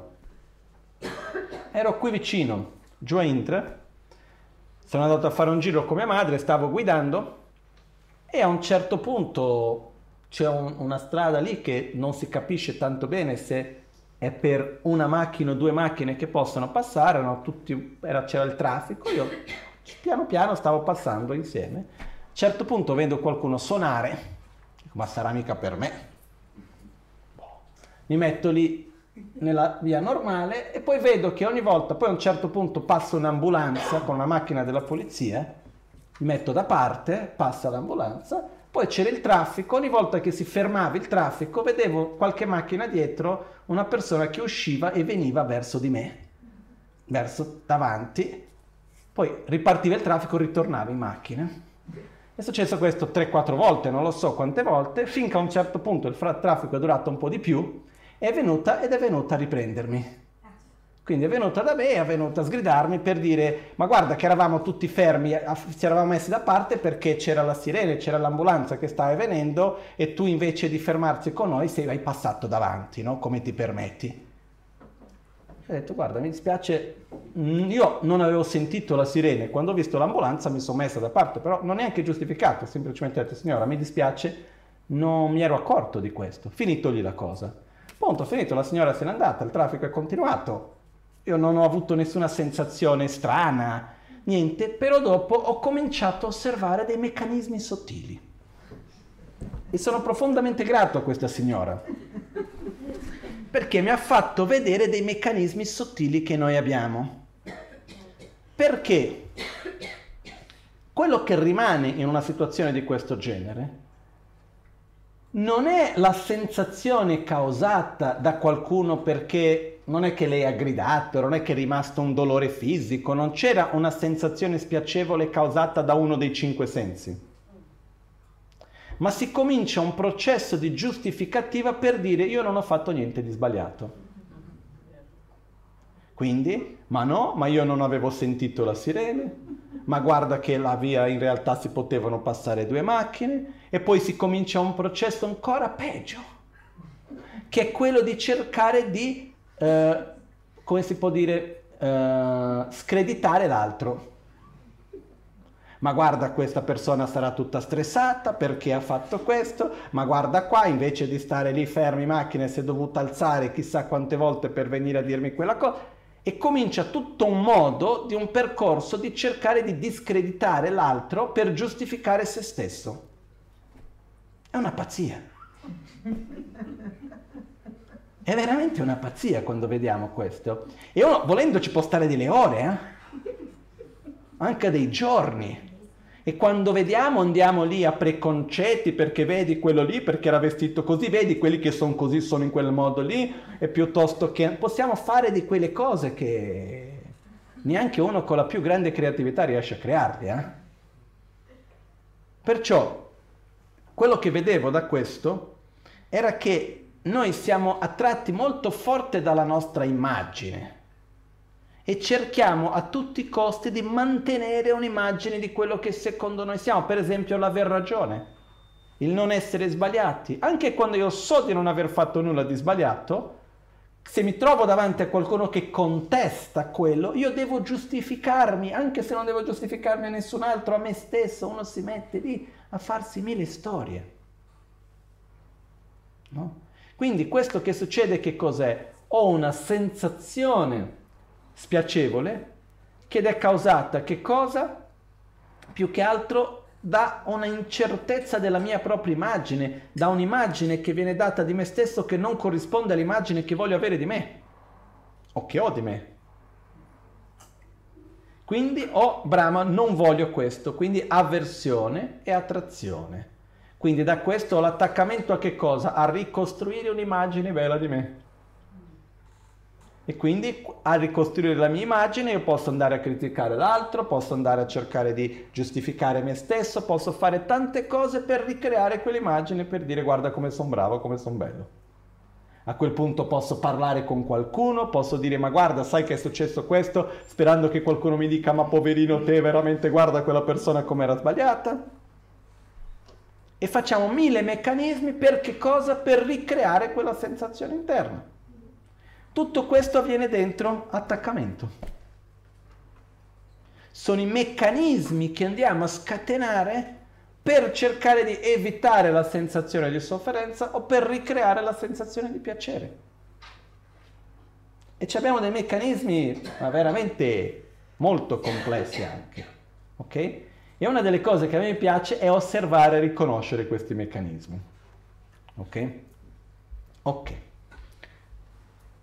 Quindi è abbastanza chiaro quello che intendiamo qua per attaccamento? Ok. Quando c'è attaccamento, quell'attaccamento cosa va a creare? Che è veleno mentale. L'attaccamento va a creare una azione. Io con l'attaccamento sto fermo, sto zitto o vado a fare qualcosa? Agisco. Azione è karma, azione. Vediamo che il numero 10 è anche la stessa forma del numero 2. Come si chiama questo in italiano? Un rombo? Un quadrato a 45 gradi, insomma. Un rombo? Ok. Vedi che il rombo, sia il numero 2 che il numero 10 sono nella forma di rombi? Questo che cosa vuol dire? Che tutti e due sono karma, azione. Quindi io dall'attaccamento proietto cosa fare, parlo, penso, parlo, agisco fisicamente. E questo viene chiamato il divenire. Il divenire è quando io facendo una azione vado a creare una condizione per far maturare una causa passata. Ok? Quindi ogni volta che io dico qualcosa, che penso qualcosa, che faccio qualcosa, io sto creando una condizione che va a far maturare una causa creata nel passato. Quindi quando io arrivo nel divenire, io in realtà cosa vado a fare? Vado a mettere acqua e sole nella coscienza. Ok? Ossia io vado a creare la condizione per far maturare un'azione che io ho creato lì nel passato.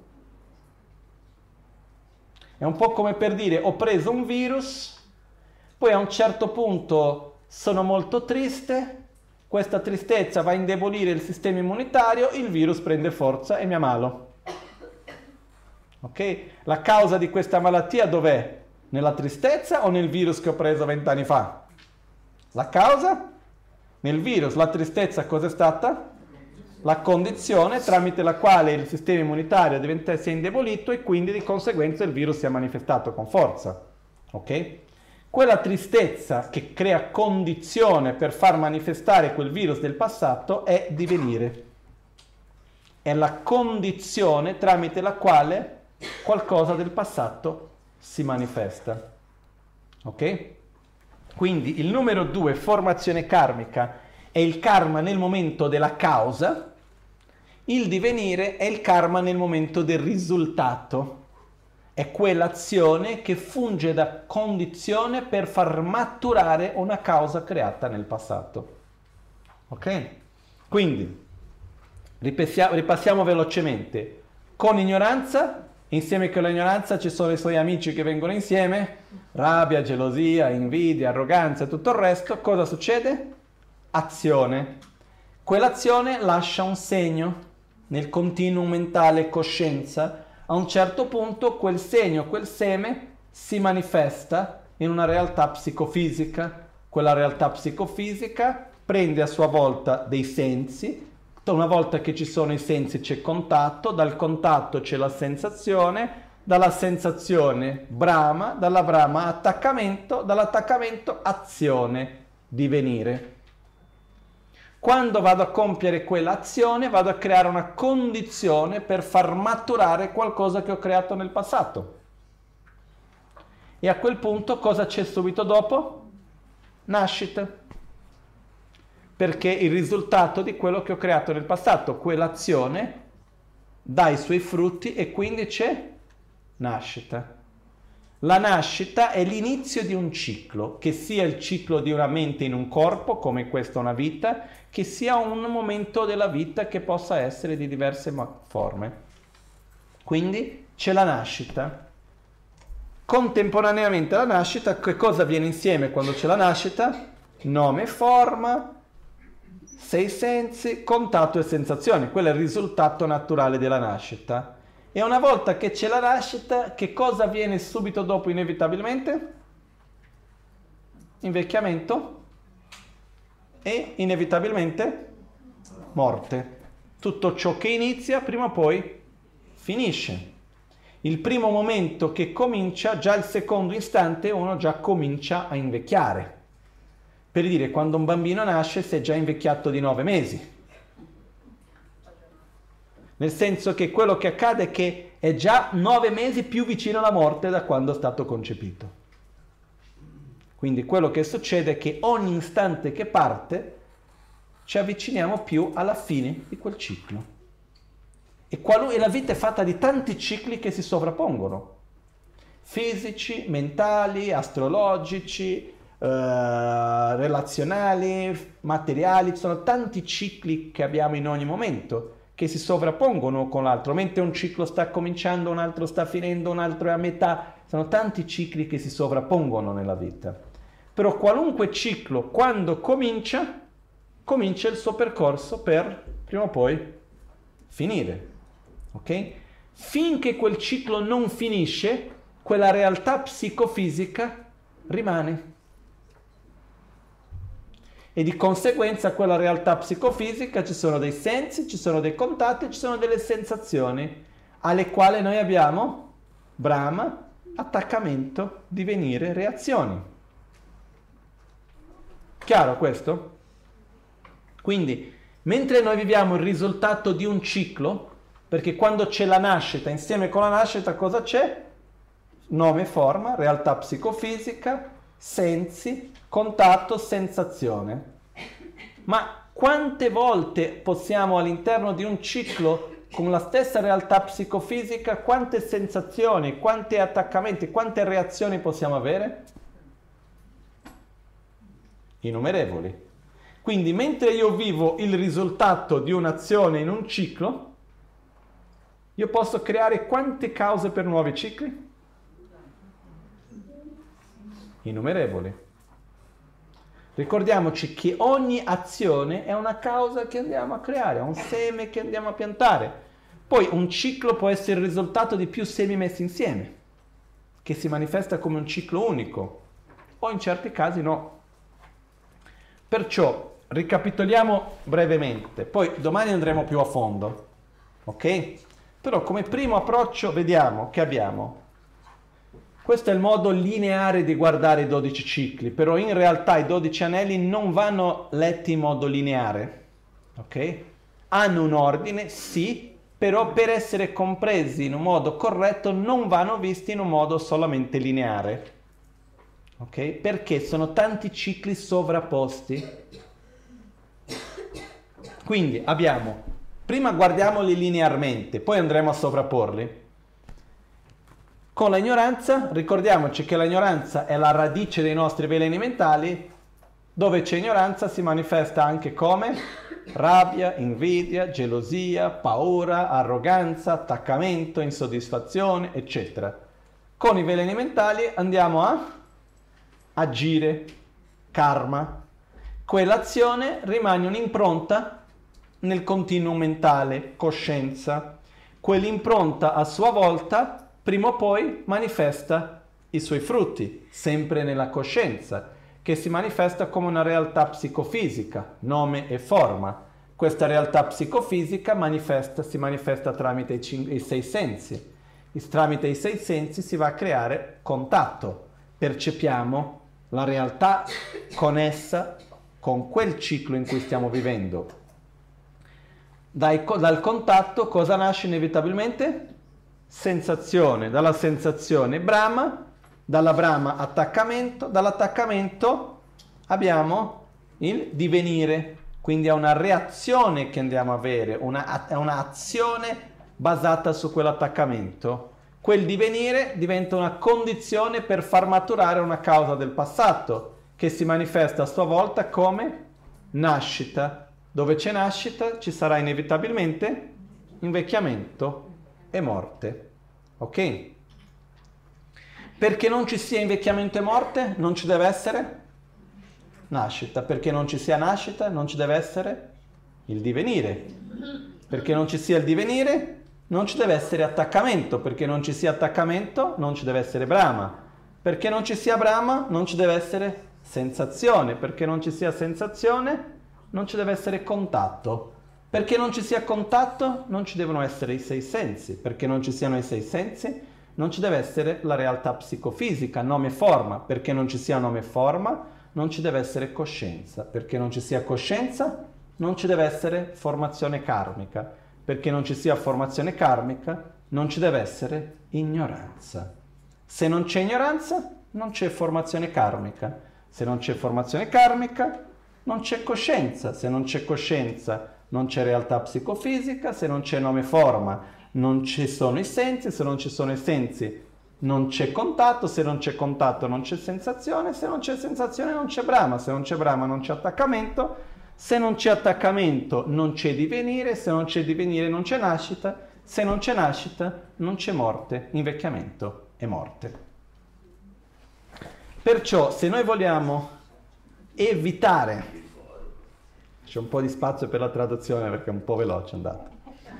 Perciò, se noi vogliamo evitare l'invecchiamento e la morte, cosa dobbiamo evitare?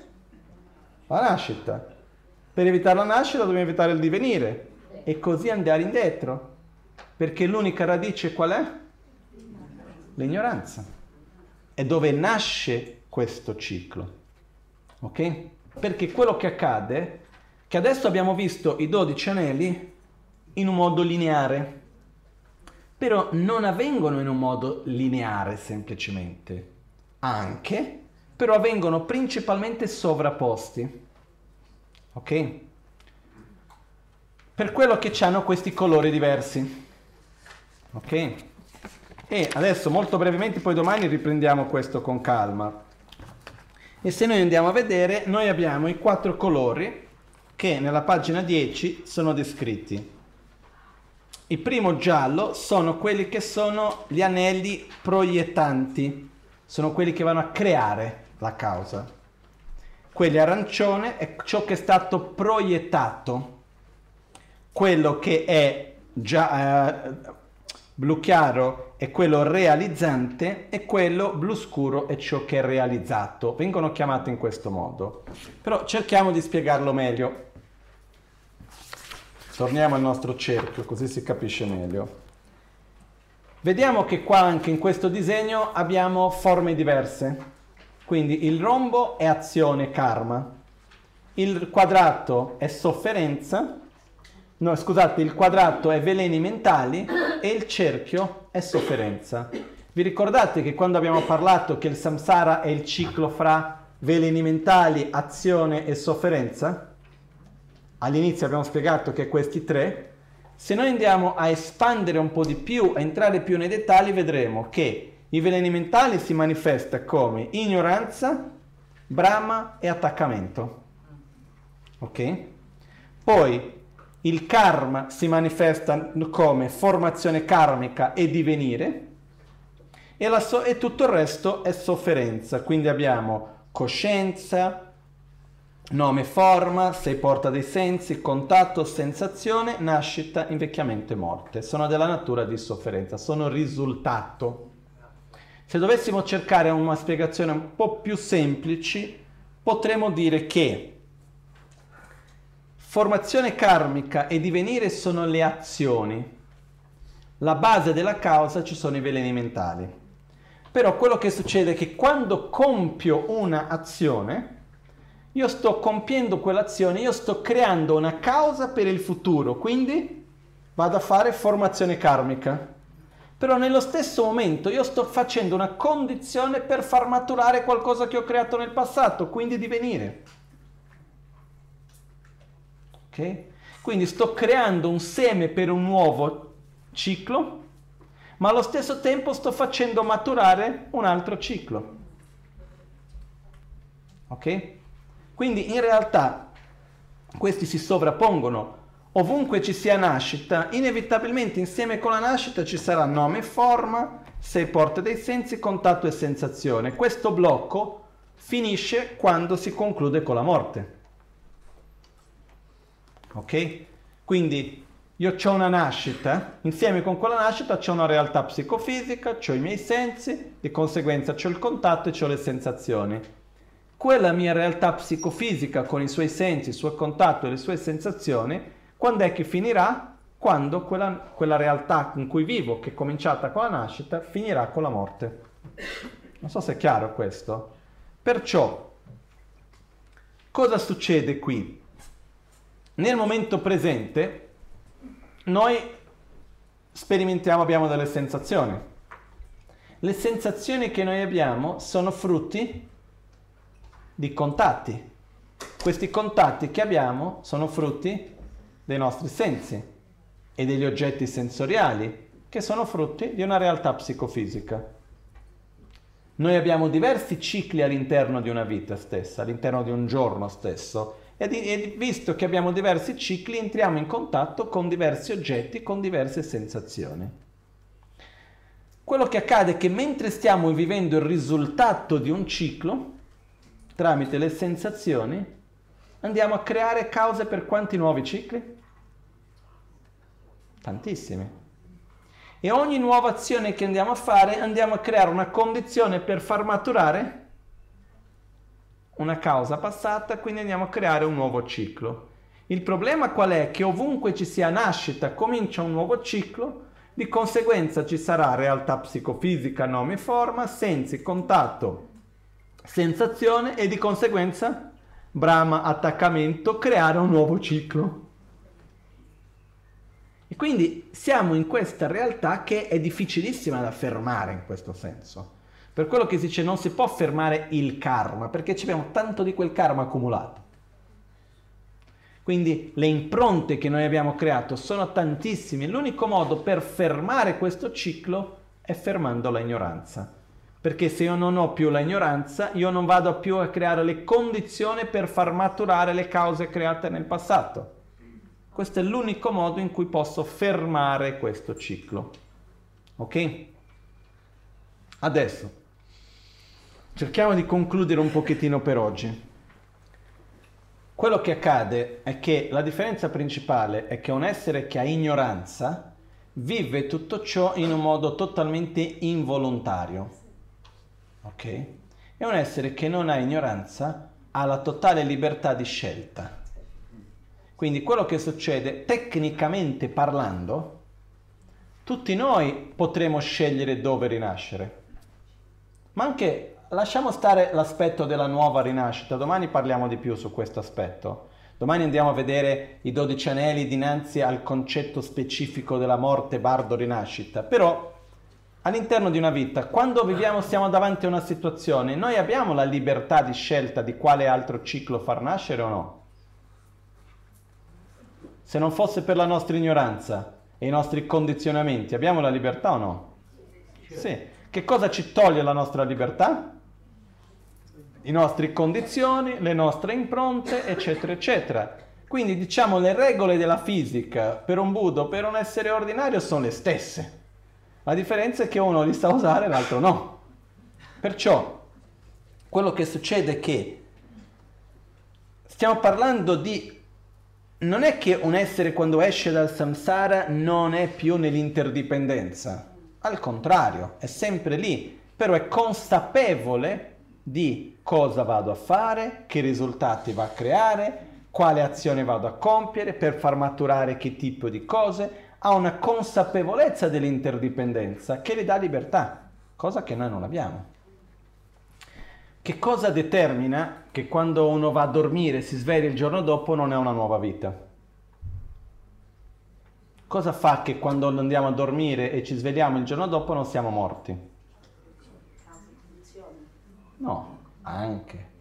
Però quello che determina è il fatto che noi ci ricordiamo del giorno prima e che abbiamo un senso di continuità e di una stessa identità.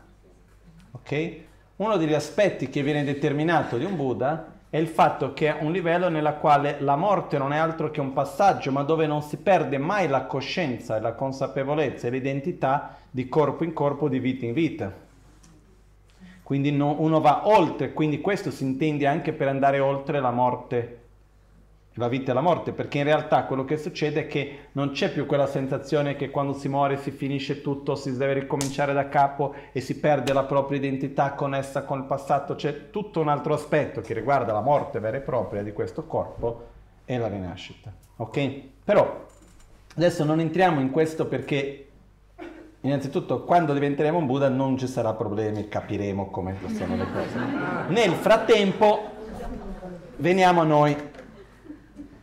Cosa succede? La cosa importante che volevo portare oggi a voi è uno, guardare questi 12 anelli e leggere, leggere ognuno e riuscire ad avere un'idea di che cos'è. Questo è il primo punto che volevo arrivare oggi. Quindi che noi leggiamo ignoranza, formazione karmica, coscienza, nome e forma, sei porte dei sensi, contatto, sensazione, brama, attaccamento, divenire, nascita, invecchiamento e morte. E sen- al sentire queste parole, a leggere queste parole, che abbiamo un significato, un'immagine mentale che ci sorga insieme, un concetto che ci venga insieme, che abbia un senso. Ok? Una volta che abbiamo questo, a quel punto possiamo cominciare, siamo stati introdotti ai 12 anelli, a quel punto possiamo cominciare a capire meglio come si relazionano fra di loro. Perché questa è la parte successiva. Abbiamo visto oggi in un modo lineare, domani andremo a guardare più a fondo in un modo non lineare come si sovrappongono uni con gli altri, che questo è un altro aspetto molto importante da capire e l'altro aspetto importante è comprendere che la nostra vita è ciclica. E quando un ciclo inizia, non si può cambiare quella realtà psicofisica finché quel ciclo non finisce. E quando c'è la fine di un ciclo, che cosa succede? Ne comincia un altro. E non è che per forza deve essere un alto brutto. Ma quello che succede è che finito un ciclo, comincia un altro. La morte non è altro che l'inizio di una nuova vita. Quando si finisce un lavoro si comincia un altro, quando si finisce una relazione si comincia un altro momento, che sia un bardo, che sia un'altra relazione, che possono essere tante cose, un'amicizia, uno stato di salute, uno stato di malattia, qualunque cosa quando comincia, prima o poi finisce, che sia prima della morte che sia con la morte, ma prima o poi finisce. E poi dopo si comincia naturalmente un altro. Però il fatto di vedere la vita in cicli, secondo me è molto importante. Capire che i cicli nella vita si sovrappongono. Abbiamo un ciclo più ampio che è quello di questa vita, dove c'è stata la nascita, quando la nostra coscienza è entrata nell'unione dell'ovulo e dello sperma dei nostri genitori e poi piano abbiamo preso in prestito quel corpo e piano piano abbiamo sviluppato quel corpo, che poi chiamiamo di mio corpo quando è in prestito perché in realtà Shantideva lo spiega con molta chiarezza, questo corpo che noi chiamiamo nostro corpo, in realtà da chi viene? Da nostro padre e dalla nostra madre, no? Noi eravamo lì un'anima, una coscienza vagare nel bardo, a un certo punto siamo entrati in questa unione dell'ovulo e dello sperma e l'abbiamo preso possesso come nostro corpo. Però in realtà non è proprio nostro, perché non è stato creato da noi l'abbiamo preso cura, bene o male, però in qualche modo non è stato creato da noi. Comunque, fatto sta che c'è questa vita che comincia con il concepimento e finisce quando la mente molto sottile esce da questo corpo, che viene chiamata la morte. Questo è un ciclo più ampio. All'interno di questo ciclo, quanti altri cicli possono esistere? Infiniti. E quanti cicli si sovrappongono? Io ho un ciclo che riguarda il corpo, un ciclo che riguarda una, i rapporti con la famiglia, un altro ciclo del lavoro, un altro ciclo di conoscenza. Ci sono tanti cicli che si sovrappongono. Una delle cose importanti da capire è che ogni ciclo quando comincia prima o poi finisce e all'interno di ogni ciclo c'è una realtà psicofisica all'interno tramite la quale percepisco il mondo in un certo modo perché ho dei sensi all'interno di quella realtà psicofisica e quindi di conseguenza vado ad avere delle sensazioni alle quali vado a reagire. E quindi dov'è che dobbiamo stare attenti finché non riusciamo a eliminare l'ignoranza? Dov'è che è la nostra libertà in mezzo a questo? Abbiamo libertà nella, nel Brahma? Abbiamo la libertà di non reagire dinanzi a una sensazione? No. Abbiamo la libertà di non avere con- sensazione dinanzi al contatto? No. Abbiamo libertà di non avere contatto una volta che abbiamo i sensi? Neanche. Possiamo essere liberi dai sensi una volta che abbiamo una realtà psicofisica? Neanche. Una volta che c'è Brahma, ci sarà inevitabilmente attaccamento? Sì, però all'interno dell'attaccamento possiamo direzionarci in un modo piuttosto che in un altro? Anche. Quindi lì abbiamo un po' di libertà.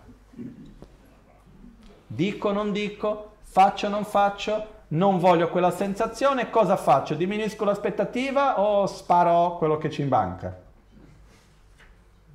O mi metto a gridare e litigare con quello che è lì davanti a me nella coda, o riconosco che ho un'aspettativa forte che c'è dentro di me che invece devo cambiare. Quello dove si trova qui? Nell'attaccamento che poi si manifesta nel divenire. Viene, e questo va insieme col discernimento. Perciò in tutto questo la nostra libertà principalmente va a trovarsi nelle nostre azioni basate sulla direzione che noi diamo, la reazione che noi abbiamo dinanzi alle situazioni della vita.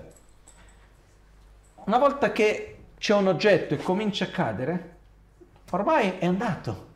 Dobbiamo aspettare che finisca, che arrivi in giù. Quando un ciclo comincia, ormai dobbiamo viverlo finché finisca. È un po' come dice la Magancin diverse volte l'ho visto dire, le malattie vanno evitate prima che si manifestino. Una volta che la malattia si è manifestata, ormai dobbiamo viverla e dobbiamo affrontarla e dobbiamo guarirla, ma è un ciclo che è iniziato.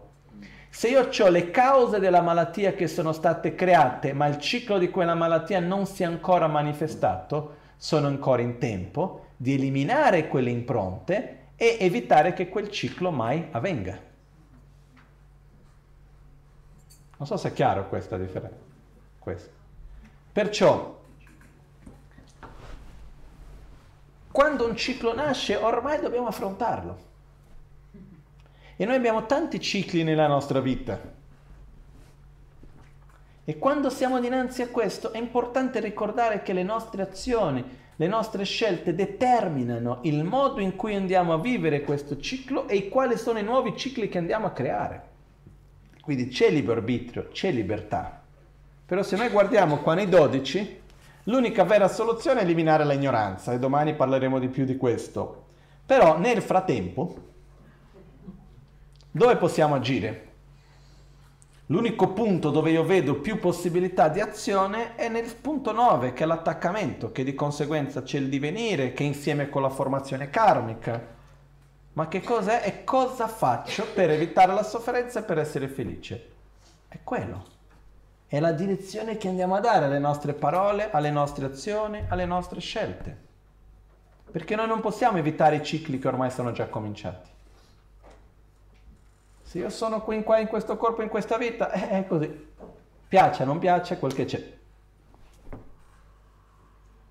Se io ho una certa situazione con una persona piuttosto che a lavoro, quel che è, è così. Il ciclo è iniziato, cause si sono create, condizioni, quel ciclo è partito, adesso lo dobbiamo vivere fino alla fine. E quando un ciclo bello finisce, fa parte anche quello. Okay? Ogni giorno è un ciclo. Ogni ora è un ciclo. E ci sono tanti passaggi diversi che noi facciamo. Cerchiamo in questa fase di cominciare a osservare la nostra vita con questa prospettiva dei cicli. Una delle belle cose di questo è che quando ci sono le cose che non ci piacciono, ricordiamoci che è un ciclo, prima o poi finisce anche quello. È cominciato, prima o poi finirà. Si spera. Ma di solito sì. Ovviamente sì. No? Quindi cerchiamo per oggi di rivedere questi 12 punti, capirli un pochettino bene e con questo cercare di riconoscerli un po' nella nostra vita e vedere la relazione che c'è fra di loro. Ok? E per me uno dei punti importanti di quello che abbiamo appena visto è che ci fa vedere che abbiamo libertà però poca. Che bello che ci abbiamo libertà. Perché quello che succede è che l'idea che abbiamo tutto il potere, che siamo onnipotenti, possiamo fare quello che vogliamo, è totalmente falso. Perché siamo influenzati dal mondo, dalle scelte, dal passato, dalle azioni, dalle condizioni. Siamo influenzati da tutto ciò. Però esiste uno spazio di libertà nelle nostre azioni, nei nostri pensieri, nei nostri comportamenti e con questo possiamo far maturare certi cicli, aiutare a diminuire altri, a non far nascere altri. Abbiamo questa libertà dentro di noi. Perché sono 12? Che cosa, perché sono 12 i, gli anelli interdipendenti? Qua c'è una risposta che in altri casi ho già visto che a me mi fa, mi fa sorridere più che altro. In realtà c'è tutta una logica dietro abbastanza complessa però si dice perché sono 12? Perché non servono 13 e 11 non bastano. Quindi sono 12. Ok? Quindi con 11 non si chiude il cerchio e non serve 13 per chiuderlo. Perciò sono 12. Ok? Va bene, dai. Quindi concludiamo qui per oggi. E come dicevo vi invito a riflettere un pochettino su questi 12 punti che abbiamo visto, sulla relazione che c'è un po' fra di loro, in modo che domani che andiamo ad approfondire di più e vedere la sovrapposizione che c'è fra di loro, possiamo già avere una preparazione che ci aiuta a capirle meglio.